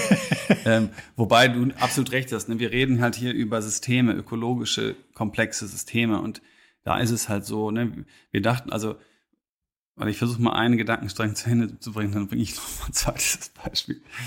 Ähm, also, ähm, um mal sozusagen eine von, von, von vier, fünf Sachen, eine Sache rauszunehmen, äh, weil die so ein bisschen greifbar ist, ist Agroforst. Also beim Agroforst sprechen wir über das Pflanzen von schmalen Baumstreifen, die gleichmäßig über den Acker verteilt sind. Ähm, und die ermöglichen eine, eine gleichzeitige Nutzung von der Ackerfläche zwischen diesen Baumstreifen, wo du weiter irgendwelche Getreidekulturen, Mais, wie auch immer sozusagen anwachsen oder anbauen lassen kannst. Und dann hast du diese Baumstreifen, in dem du halt je nach ökologischen Kontext und Region halt entweder schnell wachsende Baumarten, Baumarten hast oder du kannst aber auch Obstarten oder Nuss oder Beeren oder wie auch immer haben. Ähm, und wir haben ähm, unsere Forschung so ausgerichtet, dass wir eben die unterschiedlichsten Möglichkeiten, die du eben in, innerhalb dieser Agroforstsysteme haben kannst, ähm, Birne, Pflaume, Apfel, wie auch immer, alle Nusssorten, Beeren etc., dass wir die eben abbilden und dann entsprechend pflanzen und wir nehmen alle Daten auf, die es sozusagen bedarf, solche Systeme anzulegen. Das heißt, was kostet mich der Baum, was kostet mich die Pflanzung, was kostet mich das Substrat für Kompost, was kostet mich die Hackschnitzel, was kostet mich vielleicht irgendwelche äh, anderen Büsche oder Kräuter, die ich noch mit zu diesen Baum pflanzen möchte, um den eben möglichst stabil in einem Ökosystem zu haben. Und dann versuchen wir sozusagen äh, im nächsten Schritt dann die ganzen Pflegekosten aufzunehmen und dann im nächsten Schritt kämen irgendwann Erntekosten und dann Ertragspotenziale. Und Mhm. Das versuchen wir eben ganz dezidiert sozusagen aufzunehmen und daraus entsteht dann im Grunde genommen, kann man sich vorstellen, wie so ein, wie so ein ähm, Zahlenkonvolut unterschiedlichster Prozessschritte, die wir machen, um das umzusetzen und unterschiedlicher ähm, Arten und Sorten und dann sozusagen die, die potenziellen ökonomischen äh, Kriterien davon, wie aber auch sowas wie Humusaufbau, Biodiversität, Temperatur des Bodens und so weiter. Also da reden wir dann über die ökologischen Kosten und Leistungen. Und daraus können wir dann ähm, später ein, ein, ein Zahlenkonvolut anbieten oder aus diesem Zahlenkonvolut kannst du dann sozusagen anfangen, eine exemplarische Deckungsbeitragsrechnung zu machen für dich als dein, auf deinem Standort, die dich befähigt zu überlegen, macht für mich an meinem Standort ein Agroforstsystem zum Beispiel mit Pflaume oder mit Apfel oder mit Edelkastanie Sinn diese Daten, also mhm. die Daten, die du brauchst, um für dich zu entscheiden, ob so ein Landnutzungssystem sinnvoll ist oder nicht, als Entwicklung, also als Investition, die gibt es heute nicht. Du hast keine Daten dafür. Und diese Daten, wenn du die Daten nicht hast, wird kein Landwirt und keine Landwirtin das jemals machen, außer wenn es rein idealistisch ist. Aber aus einer ökonomischen Weiterentwicklungsperspektive ja. würde das niemals jemand machen, wenn das nicht für sich durchrechnen kann. Und genau dieses Vakuum an Zahlen versuchen wir quasi mit unserer Arbeit zu decken. Ähm, und, ähm, und insofern ist es, ist es ähm, nicht so kompliziert, wie sie es anhört. Es ist natürlich eine riesen Herausforderung. Ähm, wir müssen es halt selber auch sozusagen bauen und machen und auch das ist wiederum die Basis für dann den nächsten Schritt, wo wir eben Software entwickeln müssen, wo wir Maschinen für eine, komplexere Ernte entwickeln müssen, eine, eine beernte äh, Logik entwickeln müssen. Also da kommen natürlich ganz viele andere Herausforderungen. Und auch die Komplexität dessen ist nochmal viel höher, als wir das immer gedacht haben. Ne? Also wir haben zum Beispiel in einem System haben wir 17 verschiedene Pflaumenarten. Und ähm, da musst du dir vorstellen, haben wir Bodensensoren, die verschiedene Dinge aufnehmen, Temperatur, ähm, Bodenfeuchte, Möglichkeiten, Wasserspannung im Boden, alles Mögliche. Und dann haben wir die, jede einzelne dieser Sorten haben wir dann georeferenziert in so einem digitalen Modell. Und dann fliegt ein wissenschaftlicher Partner mit seiner Multispektralkamera drüber äh, und nimmt die Entwicklungsdaten zweimal pro Monat in der Vegetationsphase auf. Und diese okay. Multispektralkamera kann ja Farben sozusagen wahrnehmen, vereinfacht gesagt. Und wir dachten, ja, perfekt. Ähm, wenn du dann zwei Pflaumen, Pflaumenarten hast und die eine Pflaume wird vorher, kriegt ein vorher ein gelbes Blatt als die andere, bedeutet das, dass die eine mehr Trockenstress hat als die andere. Bis wir festgestellt haben, mhm. dass diese, dieser kausale Zusammenhang leider nicht funktioniert weil die Chlorophyll, Chlorophyll-Zusammensetzung eines Blatts einer unterschiedlichen Sorte ganz anders sozusagen reagiert als sozusagen das andere. Das heißt, dieser Kurzschluss zu sagen, mit Gelb okay. leidet und bis Grün leidet nicht, funktioniert so gar nicht. Aber ja. War zu einfach für die Pflanze. Genau, das heißt, es geht da, es wird dann wahnsinnig komplex, aber, aber da, ähm, ja, in die Komplexität müssen wir uns dann auch gar nicht sozusagen fort, vortrauen, weil es reicht halt sagen zu können, hey, die Sorte wächst und die kann äh, mit der Trockenheit umgehen und die hat gute Ernteerträge und äh, die ist nicht spätfrostgefährdet und, und, und, und, und. Wenn du das schon zeigen kannst und, und solche Systeme etablieren kannst und die profitabler sind, dann ist schon viel geholfen und, und deswegen, ähm, ja, die Komplexität ist hoch, aber es ist, ähm, wir versuchen das im Griff zu halten. Hilft da so, so äh, künstliche Intelligenz, also nicht als ähm, künstliche Intelligenz und Blockchain überall draufwerfen im Pitch-Deck, das war jetzt nicht, nicht meine Idee, sondern wirklich, dass du sagst, das ist ein Blackbox-System. Und wenn ich vorne rein was reinstecke und hinten was raushole, muss ich die Zusammenhänge dazwischen möglicherweise nicht erkannt haben und ich muss sie nicht beschreiben können. Aber ich kann zumindest mal sagen, das sind die 240 Parameter, die wir gemessen haben. Und da kam mehr raus als da. Wie das jetzt genau passiert ist, I don't know. Aber bei den Parametern, die wir beobachten, ist die Sorte an Kirschen wahrscheinlicher als die, dass sie zu einem, zu einem sinnvollen Verhältnis führt. Denk, denkt ihr auch in die Richtung darüber nach? Ähm, ja, also es gibt da wahnsinnig spannende ähm, Entwicklungen. Ähm, ich glaube, das, heißt, das nennt sich neuronale Netze, ähm, die halt Yes. sozusagen, ist richtig? Ja. ja. Äh, wo du, wie du es gerade beschrieben hast, diese ganzen Faktoren rein, rein äh, äh, werfen kannst. und und, ähm, und du sozusagen aus der Komplexität dann heraus in der Lage bist, sozusagen äh, gewisse ähm, Szenarien irgendwie zu, zu abzuschätzen bzw. zu, zu bespielen. Ähm, da brauchst du natürlich erstmal eine riesen Datenbasis, ähm, um da genug Futter sozusagen zu haben. Äh, die sammeln wir äh, tüchtig. Ähm, und ich glaube, dem kann ein, ein Riesen, äh, ein, also ein unglaubliches Potenzial zugemessen werden, weil genau diese Komplexität ja das ist, über das wir sprechen, wenn wir über, über komplexe Ökosysteme sprechen. Und gerade sozusagen als Planungstool. Ne? Also ähm, stell dir vor, Mhm. du hast irgendwo dein, dein Acker, scheißegal wo, und du willst jetzt hier irgendwelche äh, Optionen für eine zukünftige Entwicklung sozusagen äh, durch, durchgehen oder überlegen. Und du kannst natürlich erstmal schauen, wie ist der Acker, wie ist der Boden, ist das eine Hanglage, wie viel Wasser ist da, also welche ökologischen Charakteristiken äh, hat der erstmal. Und damit einhergehen hast du natürlich auch gewisse Herausforderungen, ähm, aber auch gewisse Chancen, die damit einhergehen. Ne? Also musst du aufpassen gegen Erosion oder musst du, äh, hast du besonderes Potenzial für diese Frucht oder jene Frucht. Und dann kannst du darauf sozusagen nochmal die Option von, von alternativen Landnutzungsmodellen äh, spiegeln in Bezug auf ähm, jetzt eine ganzjährige Begrünung der Ackerfläche, eine, die Integration von schmalen Baumstreifen, eine Integration von ähm, Beweidung, Kompostierungsverfahren, äh, unterschiedlichste Landnutzungssysteme. Und wenn du das sozusagen datenbasiert alles hinterlegt hast, auch mit den Wertigkeiten, was Humusaufbau, was Biodiversitätsaufbau, was Ertragspotenziale, was diese ganzen Faktoren angeht, und wir sogar in einer Welt sind, wo solche Faktoren nicht nur quantifiziert, sondern auch monetarisiert werden, was in der Zukunft kommen wird, könntest du dir vorstellen, dass du wie so eine Art, ähm, wie so eine Art Tool hast und den, den neuen Audi A4 sozusagen konfigurierst. Nur ist der Audi halt dein, dein Acker und rechts hast du halt Ja. Auswahlmöglichkeiten, ja. Ähm, gelbe Felgen, ro- rote Bremsen, so. Ähm, und da könntest du eingeben, ich mache das, ich mache jenes, ich will das in deren Abständen, in der Breite, in der Tiefe, so.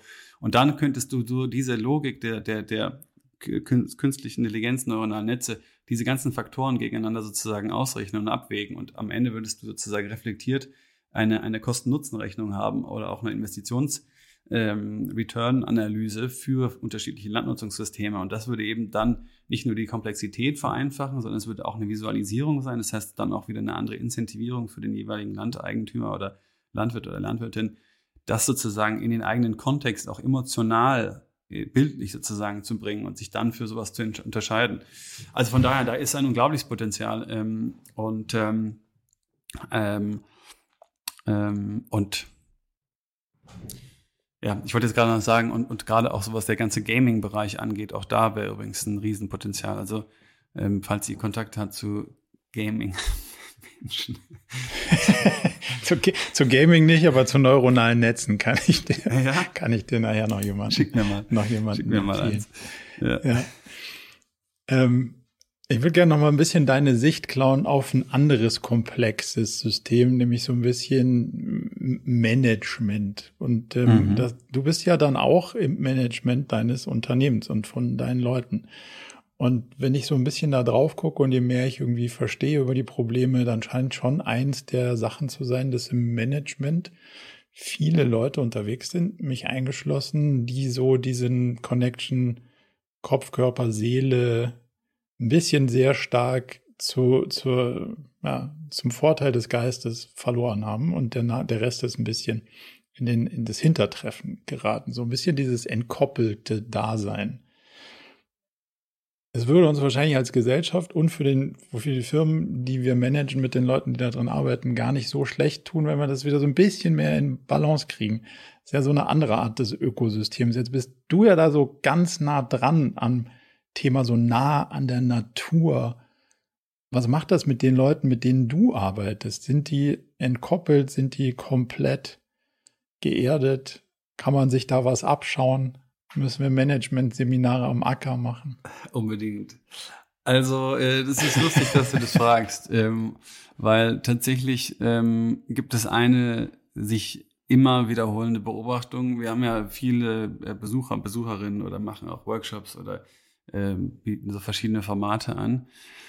Und ähm, manchmal sind die dann so, dass ich eben versuche, auf die, die, die Menschen sozusagen zu den einzelnen Stationen zu bringen, wo dann die einzelnen Mitarbeiter, Mitarbeiterinnen sind, die halt auch verantwortlich sind für die Station. Und das sind alles Leute, die bei uns eigentlich als Praktikanten und Praktikantinnen angefangen haben und die halt heute eigentlich ihre eigenen Teams sozusagen managen. Und ähm, und ich ist ja natürlich klar, ich bin natürlich immer dann ganz stolz auf alles, was wir machen und will natürlich nach der Tour ganz viel Lob darüber erfahren, was ich nicht für ein, für ein toller Typ bin. Und in Wirklichkeit kommen aber wirklich alle Leute zu mir, fragen aber gar nichts über dieses Thema und den ganzen Kram, sondern sagen alle nur, Benny, was machst du mit den Leuten? Die haben alle so ein Strahlen in den Augen, die brennen, die sind ja so hochmotiviert. Was sind das für geile Menschen? Und das ist quasi die Beantwortung deiner Frage. Also ähm, die, die, also ich versuche es nochmal anders zu beschreiben. Ähm, ich glaube, also der, der, der Alltagsdurchschnitt derer, die jetzt diese Spezialrichtungen oder diese Spezialthemen bei uns ähm, äh, federführend Verantwortung äh, verantworten, würde ich sagen, ist wahrscheinlich 24, 25. Ähm, das heißt, wow. ähm, ein paar von denen haben studiert, manche aber auch nicht. Ähm, die haben alle ganz früh irgendwie bei uns angefangen und die sind halt so in einer Generation, in die ich mich selber nicht mehr dazu zählen würde, außer ähm, und die sind aber eben schon in eine andere Welt hineingeboren. Also das heißt, als ich jung war, mhm. hat keiner irgendwie von Klima und Artenvielfalt und sowas gesprochen. Also zumindest nicht, dass ich es mitbekommen habe. Allerdings ist diese, diese Generation halt voll angekommen in, wow, was passiert hier eigentlich? Wie kann das eigentlich sein? Was ist denn das für eine Scheiße?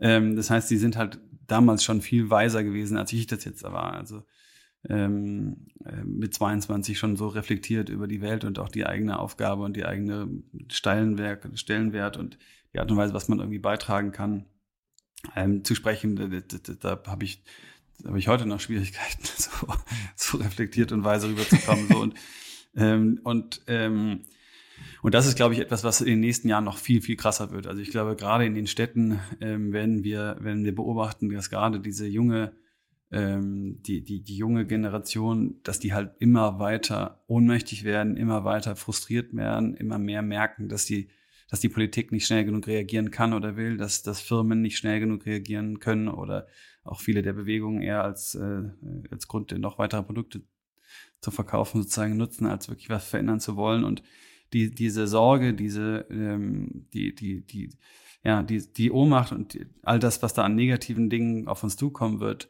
ähm, wird halt dazu führen, dass sie sich nach Hoffnung sehen und nach, nach Mut sehen und Dingen, die das geben kann. Und das ist halt die Landwirtschaft äh, per Definition. Und deswegen werden wir halt, glaube ich, einen Riesenzuwachs äh, für das Interesse und die Wertschätzung von der Arbeit der Landwirte und Landwirtinnen, aber auch sozusagen, was alles die Landwirtschaft kann und wie die Landwirtschaft den Planeten verändern kann, und zwar im Guten und eben viele dieser anderen Probleme, wie ganz am Anfang besprochen, eben auch ähm, mit verändern kann. Und ähm, ich glaube tatsächlich, dass, dass dieser Bezug zur Landwirtschaft und zu Bezug zur Natur und auch Rückbesinnung auf die Komplexität und auch all diese Dinge, die dort mit einschwingen, Demut, Dankbarkeit, ähm, äh, Teil eines komplexen Systems zu sein, dass wir das dringendst in unsere in unsere Lebensphilosophien und in unsere Management, äh, ähm, wie soll ich sagen, in unsere Management-Überzeugung auch übertragen müssen. Ähm, denn ähm,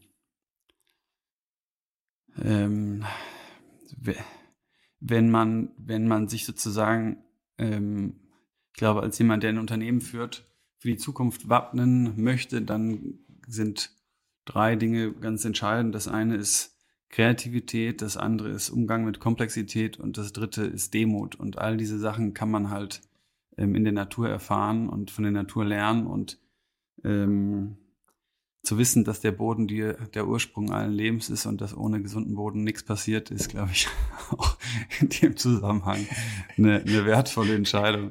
Ähm. Ich mag deine Aufzählung sehr gerne. Also vor, vor allem auch den, also Teil meines Kampfes ist ja durchaus auch die Akzeptanz von Komplexität und im Management so von wegen, nur weil es euer Businessplan sagt, dass da X passieren muss, ist das der Realität ziemlich egal. Also da dieses Umgang mit und Akzeptanz von Komplexität, und das heißt auch was mit der eigenen Ohnmacht zu tun, aber gleichzeitig auch den Punkt der Demut, so, hm, wir haben noch nicht so wirklich viel verstanden von all dem und so richtig beeindruckt ist das nicht von dem, was wir glauben, was wir hier so machen. Ja. Das finde ich schon auch einen, einen essentiellen Teil unseres zukünftigen Mindsets, was wir so brauchen. Also finde ich eine super Aufzählung, mag ich sehr gerne. Ja, auch Abgabe von Kontrolle und Vertrauen an deine Mitarbeiter, Mitarbeiterin. Ja. Ähm, ja. Ja, und, und auch die Erkenntnis, dass sich viele Sachen auch von uns nicht kontrollieren lassen. Also der Regen macht halt, was er will. So, da endet die Geschichte auch schon. Und dann musst du halt damit klarkommen. Das ist ja die Grundidee von Agilität. Die wird halt heute leider ein bisschen missverstanden im Sinne von, wie schaffe ich es genauer dann zu beeinflussen, dass die Umwelt das macht, was ich will. Das ist aber die falsche Frage, sondern wie komme ich damit klar, was die Umwelt macht? Und dazu braucht es halt diese Anerkennung und diese Demut. Deswegen finde ich das irgendwie eine gute, eine gelungene Aufzählung. Werde ich, werde ich äh, definitiv mal, mal herzitieren. Danke, ich Was glaubst du, brauchen wir sonst noch im Gesicht? Ja, das Gute ist an so einem Podcast, man hat es aufgenommen und wenn einem eine gute, wenn einem eine gute Idee kommt, dann kann man die auch wieder, die kriegt man dann wieder reproduziert. Das mag ich sehr, sehr gerne an dem Ding. Dann kann man immer, ähm, danach weiß man, was man gedacht hat, wenn man gehört hat, was man gesagt hat. So gesehen ist das ein gutes Format, um selber mit seinen Themen klarer zu kommen. Wenn du auf Unternehmertum schaust und sagst, was für einen gesellschaftlichen Diskurs müssen wir da antreten? Das hast du vorhin, wie, wie hast du das gesagt, das Fegefeuer, ne? Oder die, die, mhm. die, die Venture-Welt. Also raus aus der Exit-Bubble, wo es cooler wird, die nächste Finanzierungsrunde zu feiern und rein dahin Applaus zu generieren, wenn man was gebaut hat, was von sich selbst in sich stabil ist und bleibt. Also mhm. das, ich glaube, man muss Familienunternehmen wieder cool machen und zwar mhm. for generations to come. Ja. Was glaubst du, sind die, die Punkte, die man so im Unternehmertum und in diesem ganzen, in diesem ganzen Kontext im gesellschaftlichen Diskurs an, anfachen müsste? Ähm, also es kommt immer so ein bisschen darauf an, wo sozusagen in, der, in, in, welchem Entwicklungsstadium wir anfangen, darüber zu reden. Ich würde mal sagen, aus, aus, aus der Bubble, die ich so mitbekomme, ähm, starten mittlerweile schon viele, die sozusagen ins Unternehmertum starten, starten schon mit den richtigen Grundprämissen, würde ich denken, und haben ja auch damit den großen Erfolg, irgendwie äh, Teams aufzubauen und irgendwie sinnstiftende Richtung von, von Unternehmensentwicklung und Unternehmenskultur irgendwie zu haben. Ähm, ich glaube, was sozusagen so auch da wieder die große Masse betrifft, ähm, da stehen wir sicherlich noch vor den ersten großen, wirklich großen Schritten des Transformationsprozesses, der sicherlich kommen wird.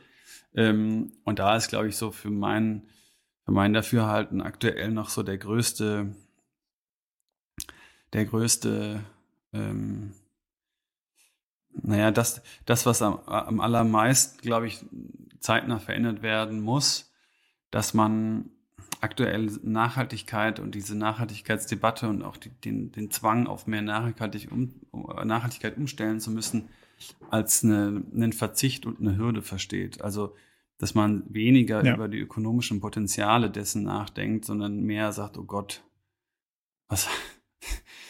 Das ist die Marge der Zukunft ja. und nicht, das, das ist nicht die Kosten von heute. Das ist genau. ja der genau. spannende Teil eigentlich. Ne? Also ähm, immer so, das nachhaltige T-Shirt ist halt nicht, dass das im Jucken kratzt und irgendwie uncool ist, sondern das nachhaltige T-Shirt ist halt mega geil, es sieht super gut geschnitten und irgendwie lässig und so. Und, äh, und das ist halt auch, auch da bei der Transformation. Also einfach nochmal zu sagen, so, wenn man zu eine Firma hast, die, die nach heutigen Kriterien nicht mehr, nicht mehr, ich sag jetzt mal, ähm, ökologisch wertekonform ähm, produziert oder einen Service anbietet, äh, dann ist das mit, einem, mit Abstand intelligenteste strategische Entscheidung, das halt umzustellen. So. Und dann Ja. hast du auf einmal einen Wettbewerbsvorteil. Du hast ein neues Narrativ. Du hast, du kannst Leute mit anziehen. Du kannst neue Dinge prägen. Du kannst deinen Weg mit vorgehen. So, das ist doch Unternehmertum, äh, den Status quo zu bewahren und sagen, das wird natürlich langfristig nicht durchzuhalten sein. Also von daher, ich glaube, das, das ist aber, glaube ich, auch so ein bisschen so eine Entwicklungsfrage. Ne? Ähm, ich, ich, was ich so konkret mitbekomme, ist ähm, so das klassische Thema CO2-Zertifikate ne? ähm, und, und, und irgendwie Ausgleich. Äh, noch, noch gefühlt Anfang letzten Jahres waren das immer so die Vorstandsassis, ähm, die, die dann diesen Auftrag bekommen haben, ja, schauen, schauen Sie mal bitte, wir müssen jetzt auch mal so äh, uns irgendwie CO2-neutral stellen. Ähm, und die haben dann angefangen, irgendwelche Das muss im Report gut aussehen. ja, ja. Und die haben halt dann angefangen, irgendwelche sehr billigen äh, CO2-Zertifikate aus Costa Rica zu kaufen, die irgendwie nur irgendwelche Monokulturen da aufbauen mit so KPIs, Anzahl Bäume. Ne? Also mittlerweile sind gerade die Firmen, die auch schon ein bisschen progressiver sind, das, das ist alles auf, auf, auf Unternehmensstrategieebene, das ist direkt unserem Vorstand angebunden und die sagen schon, ey, wir wollen Zertifikate, die auch äh, Biodiversität abdecken und die am besten in Deutschland sind und wo kriegt man denn so ein hochwertiges Zertifikat? Also das heißt, da, da, da tut sich schon total viel, nur ähm, ich glaube, wir sind halt, wir sind halt einfach so als Mensch, ähm, wir reden scheinbar viel lieber über die ganzen Sachen, die wir nicht verändern können, weil sie so schlimm sind und negativ sind und alles furchtbar und wie auch immer und rühren auch immer nur in den ganzen Dingen rum, die noch nicht funktionieren, halt, anstatt halt so auch auf die Potenziale sprechen zu kommen, zu zeigen, was schon alles funktioniert, wie geil irgendwas sein kann. Ich meine, es gibt so wahnsinnig viele Initiativen in ganz Deutschland, ob das in der Landwirtschaft ist, ob das bei Firmen ist, die ja schon zeigen, wie genial du heute äh, ja irgendwie Unternehmertum betreiben kannst. Ne? Und wenn man darüber mehr sprechen würde als, keine Ahnung, die Öko-Influencerin ist jetzt mit dem Flugzeug geflogen und deswegen darf sie keine Öko-Influencerin sein. Ich meine, sag mal, geht's, geht's noch? Also, ähm, ja. Ich finde, Teil des heilsamen Prozesses ist genau wie du sagst, sich mal auszurechnen, was müsste denn so ein Zertifikat kosten, wenn ich in Deutschland biodivers äh, mein Auto ausgleichen will Mhm. oder meinen Fuhrpark von meiner Firma ausgleichen will. So, wenn ich sage, so ja, das Qualitätsprodukt kommt aus Deutschland und nicht eine Monokultur vom anderen Ende der Welt, sondern biodivers und, in, und vor der Haustür, was kostet das? Um dann festzustellen, hu, das ist vielleicht gar nicht bezahlbar. Und dann wird dir auch klar, dass dieses ganze, ha, jetzt habe ich es aber doch gerade so gut gemacht für den Bericht, jetzt ist doch, jetzt steht doch da gerade die grüne Null und jetzt stelle ich fest, verdammt, das Problem ist größer, als ich es wahrhaben will. Aber ich glaube, das ist Teil des heilsamen Prozesses, dem ganzen Zeug mal in die Augen zu gucken und zu sagen, uh, also es ist mit dem, wenn es so einfach wäre, dass wir jetzt alle E-Autos fahren und ein paar Carbon Credits irgendwie in die Blockchain ballern, dann wäre es ja nicht so ein schlimmes Problem. Aber so einfach ist es wahrscheinlich nicht.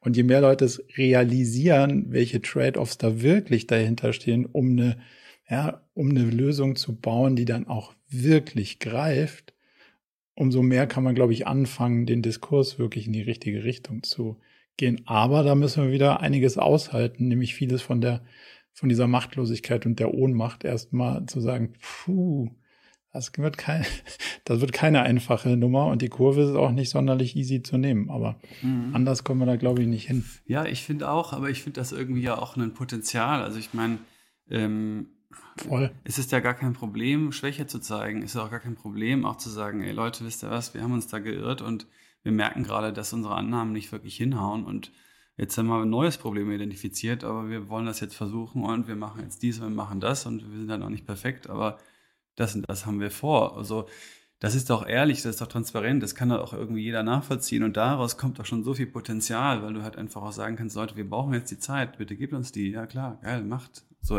lasst uns teilhaben an eurer Erfahrung, davon können vielleicht andere lernen. Also Total. ähm, ja, ähm, so keiner von uns ist irgendwie perfekt und keiner hat es irgendwie alles schon gelöst. Das ist auch gar nicht möglich. Aber ähm, wenn du halt irgendwie mit einer gewissen Ehrlichkeit und Transparenz und dich da auch in dem Prozess nicht so ernst nimmst, ich glaube, das hilft auch immer so ein bisschen. Ähm, ne, Ja. Sondern sagst, ey, das ist gar nicht so einfach. Ich meine, äh, wenn du die, die Dinge im, im Detail anschaust, merkst du halt immer, es ist halt deutlich komplizierter als geplant und da musst du halt irgendwie daran. Ne? Total. Jetzt hast du ein paar Mal davon gesprochen, das, das Narrativ zu ändern. Und wenn man jetzt so ein bisschen Research macht, findet man so, ähm, dass du das ein oder andere Medienprodukt in der Schublade hast. Also dass es bestimmte Sachen gibt, wo du das Narrativ vielleicht in eine größere Reichweite bringst. Was kannst, willst, darfst du uns verraten? Auf was dürfen wir uns freuen, um das Narrativ so ein bisschen näher und besser zu verstehen? Ja, ähm, also wir haben ähm, wir haben im letzten Jahr eine, eine Dokumentationsserie gedreht ähm, zusammen mit äh, mit Disney Plus.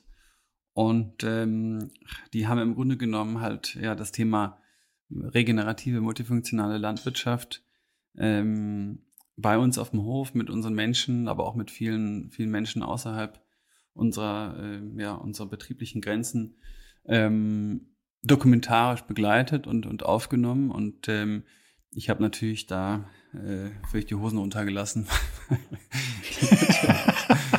I love it.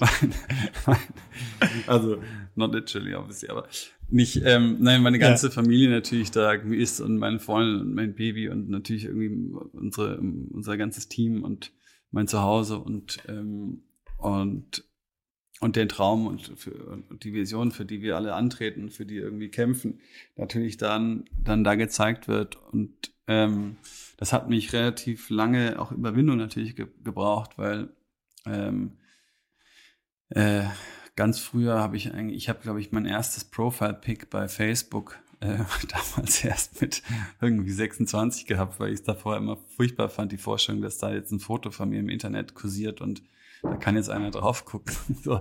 Also eigentlich komme ich gar nicht sozusagen aus, äh, aus einer Überzeugung, jetzt irgendwo gesehen ähm, zu werden, gesehen, gewollen zu werden. Aber ähm, Tatsache ist halt trotzdem so, dass, ne, als wir dann angefangen haben hier und losgelegt haben, ich halt schon gemerkt habe, okay, ähm, du kannst auf der einen Seite die ganzen Daten und, und die ganzen Prozessanleitungen und die ganzen und die ganzen Beispiele und die Partnerschaften und neue Technikformen und Software und sowas entwickeln und und wir glauben da natürlich total dran, dass das wirklich einen riesen Einfluss haben kann, hoffentlich, wenn wir in ein paar Jahren oder wenn wir noch ein paar Jahre weiter erfolgreich das tun können. Ähm, aber all das wird halt nicht helfen alleine, sondern wir brauchen halt wirklich einfach eine, eine, eine, krasse Veränderung in der Wahrnehmung und in der Wertschätzung für die Landwirtschaft, für die Arbeit der Landwirte, Landwirte, ähm, für, für die Bedeutung der Landwirtschaft in Bezug auf die großen Fragen unserer Zeit. Wenn wir das nicht sozusagen jetzt sofort langsam in die, in die breite Masse irgendwie bringen und halt äh, überall Menschen haben, die sagen, hey, geil, wie Landwirtschaft ist ja das Allergeilste. Ich will jetzt auch nur noch Landwirtschaft sehen und, und machen und, und ja, interessiere mich da aus unterschiedlichsten Bereichen für die Landwirtschaft und versuche da Dinge zu, also wir, wir müssen einfach dringend die Landwirtschaft sozusagen in den Fokus unserer, ähm, unserer Beachtung bringen und uns wirklich ganz mhm. grundlegend die Frage stellen, wenn wir die Landwirtschaft nicht kurzfristig in den Griff kriegen, weltweit, dann haben wir wirklich einfach überhaupt gar nichts mehr zu lachen. So, das ist wirklich, ähm, das wird, wird kein Spaß. Und ähm, wir hätten ja die Möglichkeiten. Wir haben auch noch jetzt Möglichkeiten, das zu tun. Wir müssen halt nur mal eben das politische System, das Finanzsystem, das wissenschaftliche System, das Bildungssystem und das Finanzsystem etwas anpassen. Was, Aber du. Das klingt äh, nach einem No-Brainer. Das, das ist ja die schnell Natur gemacht. schläft ja auch nicht. ja. Ähm, nein, aber es ist halt einfach so eine, ich meine, über so einen, über so einen Serienformat erreichst du natürlich wahnsinnig viele Menschen und das sind halt einfach, du, es ist, ja. die Landwirtschaft ist einfach mega geil, es ist schön, es macht Sinn, es, es schmeckt gut, es riecht gut, es ist einfach nur, äh, nur geil und dafür muss man halt Menschen begeistern und ich glaube, das hat einen riesen Einfluss dann auf, ähm, ja, auf die Art und Weise, wie, wie und als was Landwirtschaft sozusagen gesehen wird. Jetzt habe ich vorhin verstanden, es gibt auch ein Buch, was irgendwo in, in so einer Art von Pipeline stecken könnte. Worum wird es da gehen? Ähm, das Buch kommt raus im März nächsten Jahres. Ähm, das wird heißen ähm, Rebellen der Erde, wie wir den Boden retten und damit uns oh. selbst. Und das ist im Grunde genommen auch für ein breiteres Publikum einfach für, für Ja, schon. Ich glaube, alle, die sich ein bisschen Gedanken machen oder vielleicht auch ein bisschen Sorgen machen oder die sich aber auch Fragen stellen, ey, wie, was können wir eigentlich machen und wie können wir es machen? Und ähm, wir stellen halt einfach da, was wir in den letzten Jahren hier in einer der trockensten Gegenden Deutschlands irgendwie umgesetzt haben und äh, geben sozusagen aus, äh, aus, der, aus der noch anspruchsvolleren Zukunft mit extremen Wetterereignissen und degradierten Böden geben wir sozusagen äh, Hoffnung und Mut, ähm, weil wir natürlich jetzt schon in wenigen Jahren merken, dass es halt wirklich einfach phänomenale Möglichkeiten gibt und, und wir nach, langfristig hier weiterhin großartige Lebensmittel produzieren können und wir einfach einen riesen Einfluss haben können auf den Humusaufbau, Biodiversität. Also dass es einfach wirklich handfeste Belege gibt dafür, dass es eben anders gehen kann und, ähm, und gleichzeitig muss ich halt unseren besonders coolen ähm, Teammitgliedern äh, auch, auch, auch diese sozusagen zeigen und denen Raum geben, weil ähm, am Ende ist der, der Wandel natürlich auch immer zusammen verbunden mit irgendwie Individuen und Charakteren und Persönlichkeiten. Und ich habe halt einfach das Glück, äh, hier geniale Leute um mich zu haben und die haben wiederum ihre eigenen Stories und Geschichten und die sprechen halt auch für sozusagen eine neue, eine neue Energie, einen neuen Zauber jetzt bin ich schon sehr weihnachtlich, einen neuen Zauber, der sozusagen wieder in die Landwirtschaft zurückkommt und kommen muss. Und äh, glauben einfach, dass ähm, ja einfach viele Leute da auch Spaß dran haben, das zu lesen. Und ist einfach so ein bisschen unsere Story und unsere Geschichte und auch dann nochmal runtergebrochen in die verschiedenen Bereiche, also von Kompostierung über Agroforst, zentropische Landwirtschaft, Waldumbau, Marktgarten, Nose to Tail, ähm, also ganz viele verschiedene Sachen und ähm, ja, das wird bin ich mal gespannt. Ja, da freue ich mich jetzt schon drauf. Das klingt, das klingt extrem spannend. Gute Überleitung zu meinen beiden zwei letzten Fragen, nämlich Buch. Die eine Frage ist, welche, zu welcher Fragestellung, so unternehmerischem Kontext, würdest du sofort ein Buch kaufen, wenn es eins gäbe? Also, welches Buch muss noch geschrieben werden, um eine Frage zu beantworten, wo du sagst, Mensch, wie geht denn das? Also, wenn das mal einer beleuchten würde. Würde ich sofort kaufen. Falls dir da irgendwas in den Sinn Wie lange kann ich darüber nachdenken? du, kann, du, kannst äh, dir ein bisschen Zeit kaufen, über die zweite Frage nachzudenken. Ich Welche Bücher, Podcast können. Ja, bitte? Ja. Welche Bücher und, oder Podcasts oder Videos, weil du vorhin auch von YouTube-Channels gesprochen hast, würdest du sagen, haben dich in der letzten Zeit so begeistert, fasziniert, zum Denken angeregt, wo du sagst, wer jetzt das Thema so ein bisschen angekitzelt hat und verstehen mag, wo das hingeht, das ein guter, das ein guter Next Step oder was hat dich so fasziniert, dass du es empfehlen wollen würdest? Also ähm, auf die Gefahren, dass mich jetzt sozusagen als völlig völligen Banausen sozusagen oute, aber ich habe tatsächlich. Ähm, wenn ich ein Buch lese, schlafe ich ungefähr innerhalb von einer Seite ein. Ähm, und Podcast ähm, gehen mir meistens völlig auf die Nerven. das heißt, bin ich froh, dass du diesmal auf der anderen, auf der anderen Seite sitzt und nicht ganz. Äh, wir müssen es uns so ja nicht anhören, das ist ja das Gute. Ähm, nee, nein, ich, da, ich bin wirklich, ähm, was, also äh, ich komme zu, also ich komme aktuell zu gar nichts, ähm, was irgendwie jetzt meinen eigenen Geist bewegt. Ähm, das würde ich jetzt gerne sozusagen auf, auf meine schwangere Freundin und unsere junge Tochter schieben, aber ich muss leider für mich festhalten, dass es einfach wirklich an mir liegt und ich mir die Zeit dafür nicht nehme. Ähm, das heißt, da bin ich wirklich ähm, keine, keine große Hilfe. Ähm, ein Buch, das ich sehr geliebt habe, ähm, war ähm, von Schopenhauer, ähm, Aphorismen zur Lebensweisheit, aber äh, das oh. ist jetzt aber auch schon ein paar Jahre her. Und das, das, klingt aber nach einer, nach einer hervorragenden Empfehlung. Das ist tatsächlich auch das einzige Buch, was ich immer Leuten geschenkt habe in, in irgendwelchen Lebens, ähm, Lebenserfahrungen.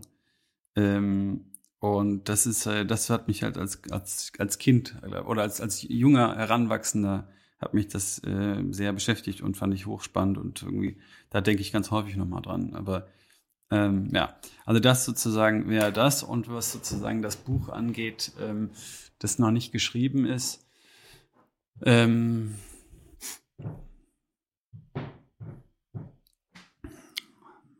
also ich kann es gerade gar nicht so richtig in Worte fassen, aber ähm, glaube, irgendwas mit ähm, einer besseren Einschätzung ähm, deiner eigenen, ähm, nicht, nicht unbedingt nur Wirksamkeit, sondern auch dein, deiner eigenen Ausstrahlung. Also, ne, ich, ich habe, also, was ich sagen möchte, ist, ähm, ich kann natürlich glauben, dass ich jetzt der, der Chef bin, der mega großzügig ist und immer für alle ein Ohr hat und ähm, weißt du, alles so ist, wie ich mir das so gerne über mich vorstellen würde. In Wirklichkeit kann sein, dass ich allen immer das Gefühl gebe, dass ich keine Zeit für sie habe und ähm, äh, generell einen Einfluss, Eindruck habe, dass ich eigentlich schon gar nicht mehr zuhöre. so, ne? Und, ähm, und da sozusagen zu wissen, wie man eigentlich ist und auch einen, einen Weg zu finden, wie man das äh, herausfinden kann, beziehungsweise wie man das reflektieren kann, ob man im Grunde genommen das, das ist, was man gerne sein wollen würde, beziehungsweise ähm, Dinge zeigt, die man so eigentlich nicht gerne zeigen wollen würde. Ähm, mal angenommen, man könnte sie verändern, sofern man es wüsste. Da, das fände ich ja. total spannend. Ähm, wie man das. Da kann ich kein Buch empfehlen, sondern also ich kann Psychotherapie empfehlen. Das ist genau der Prozess, den man immer wieder, ja, let's face it, das ist genau das, was passiert. Du denkst, hey, ich bin da total guter Hecht und dann denkst du so, hm, denkt der nicht. Ja. okay. Scheiße. Wo kommt denn das her? Wie kriegen wir das? So, und das, also, das ist anstrengender als ein Buch lesen, gebe ich zu, aber bringt einem auf jeden Fall auf diesem Pfad dahin sau viel weiter. Also zwar nur immer in kleinen Schrittchen, aber sich die Tür mal aufzumachen und da mal durchzugehen, finde ich irgendwie eine der spannendsten Erfahrungen meines Lebens der letzten Jahre. Von daher, ähm, wenn das zusammengefasst in einem Buch gut käme, würde ich es auch lesen, aber ähm, aber so in die Richtung, ich kann, also ich kann zumindest mal nach, nachvollziehen, aus welcher Ecke du kommst, finde ich ein sehr Aber hast du das businessbezogen gemacht Thema. oder hast du das äh, wirklich sozusagen Nö, menschbezogen? Mensch also ja. aufs Menschsein. Also ja. ich glaube, dass man als Führungspersönlichkeit, Führungskraft und, und, und jemand, der auch mit anderen Menschen hantiert, durchaus seine eigenen Themen kennen muss und seine eigenen Muster. Und wenn man die zumindest mal bewusst hat, kann man einen Ticken mehr darauf achten, dass man nicht also Loose Gun mäßig auf alles rumfeuert, was, äh, was nichts mit den anderen, sondern mit sich selbst zu tun mhm. hat. Und äh,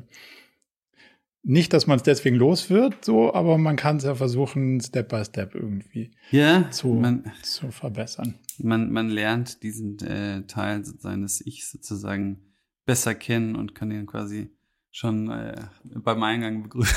Akzeptieren. Beobachten. Und, ja. Äh, ja. ja. Und Zwiebelschicht abziehen lassen.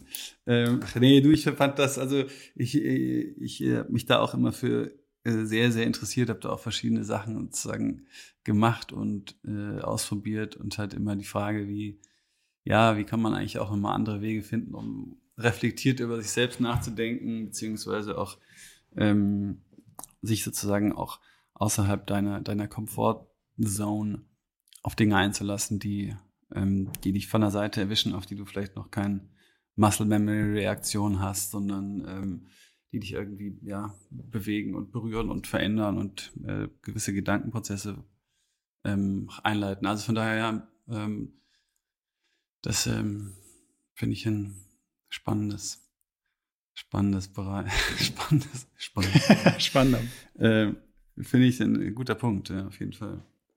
Ist eigentlich lustig, dass man das so wenig mit mit ähm, mit einbezieht überhaupt in also alleine in so eine Grundausbildung Gedanken, gell, dass man diesen ganzen Teil, was Total. die Seele und der Geist und auch, auch den Einfluss, was dein Unterbewusstsein auf dich hat und deine, deine Auswirkung deiner, äh, deiner Art. Ähm, weil wenn du jetzt über Weiterentwicklung auch deiner Management-Skills sprichst, so, dann ist das einfach so ein Riesenbestandteil. Ähm, ich glaube, das ja. gehört dazu auf jeden Fall, ja. Also sich selbst erkennen und dann auch so mit sich selbst klarkommen und dann darauf basierend handeln. Und das, das ist glaube ich, schon Teil unserer gesamtgesellschaftlichen Reise, den es ein Stück weit braucht, damit all das so ganz gut funktioniert, für alle halbwegs angenehm. Ja, die ganzen Inner Development Goals ähm, ist ja auch eine ganz spannende Aufführung von, ne, was müssen wir eigentlich wieder neu erlernen, auch was irgendwie Compassion angeht, ne? Und das unser Miteinandergefühl und Verantwortung für das Gegenüber und sowas. Ähm, ist ja auch etwas, was eigentlich auch in der ganzen ökonomischen Lehre ähm, ja jahrelang oder auch in der ganzen GDP-Betrachtung ja interessiert ja auch eigentlich auch keinen. Also das wieder zurückzuführen und auch nicht nur zurück zu den Wurzeln sozusagen, was die Natur und ökologische Kontexte und Komplexität angeht, sondern auch eigentlich wieder zurück zur, zum Mensch, zu, zu, zu den Grundzügen und Werte, Wertesystemen von, ja. von Menschen und Menschen miteinander und untereinander ähm, müssen wir genauso zurückfinden. Also ähm, ja. Ich sehe, wir könnten einen ganzen zweiten Teil produzieren. Hört nur dann keiner mehr zu. Bevor, bevor nee, auch das Hauptsache, also solange es dir und mir Spaß macht und was bringt im Sinne von, wir kennen ein bisschen mehr, als wir vorher kannten, dann ist alles, ist alles gut und dann interessiert es hoffentlich vielleicht auch den oder die eine oder andere. Benedikt, ganz, ganz herzlichen Dank für A, deine Zeit, B, die tiefen und offenen Einblicke und vor allen Dingen auch so ein bisschen das Mitnehmen auf eine Reise in einem Feld, was jetzt erstmal so für aus einer klassischen Wirtschaftsperspektive erstmal ungewöhnlich erscheint, aber dann doch mit einem ziemlich großen Hebel unterwegs ist. Ähm, ja, ich hoffe, wir, wir hören und sehen uns in Zukunft bald mal wieder, weil ich finde das Thema sehr, sehr spannend und äh, viel Erfolg auf jeden Fall für die ganzen Buch und Film und was auch immer Projekte da noch kommen und euren und eure anderen Projekte. Lieben Dank für deine Zeit. Ja, du, danke dir äh, für die Einladung und deine Zeit und ähm, hat mir Spaß gemacht und komm natürlich bitte bald vorbei ähm, und dann äh, können wir das sozusagen fortführen. Freue ich mich drauf. Vielen Dank. Bis dann. Ciao, ciao. Zum Abschluss noch ein kleiner Hinweis in eigener Sache. Wir haben ja nicht nur diesen spannenden Podcast, sondern auch einen Newsletter, bei dem wir uns versuchen, so aus unterschiedlichen Perspektiven dem Thema zu widmen, wie man eigentlich sein Leben und ein Unternehmen heute so wirklich führen kann und soll. Von daher gibt es da einmal im Monat ähm, ganz spannende Perspektiven und natürlich kriegt ihr über den Weg auch immer mit, welche neuen Podcast-Episoden stattfinden, welche Events wir vielleicht online haben und viele andere Sachen. Von daher meldet euch am besten gleich zur Mailingliste an unter murakami.com/newsletter.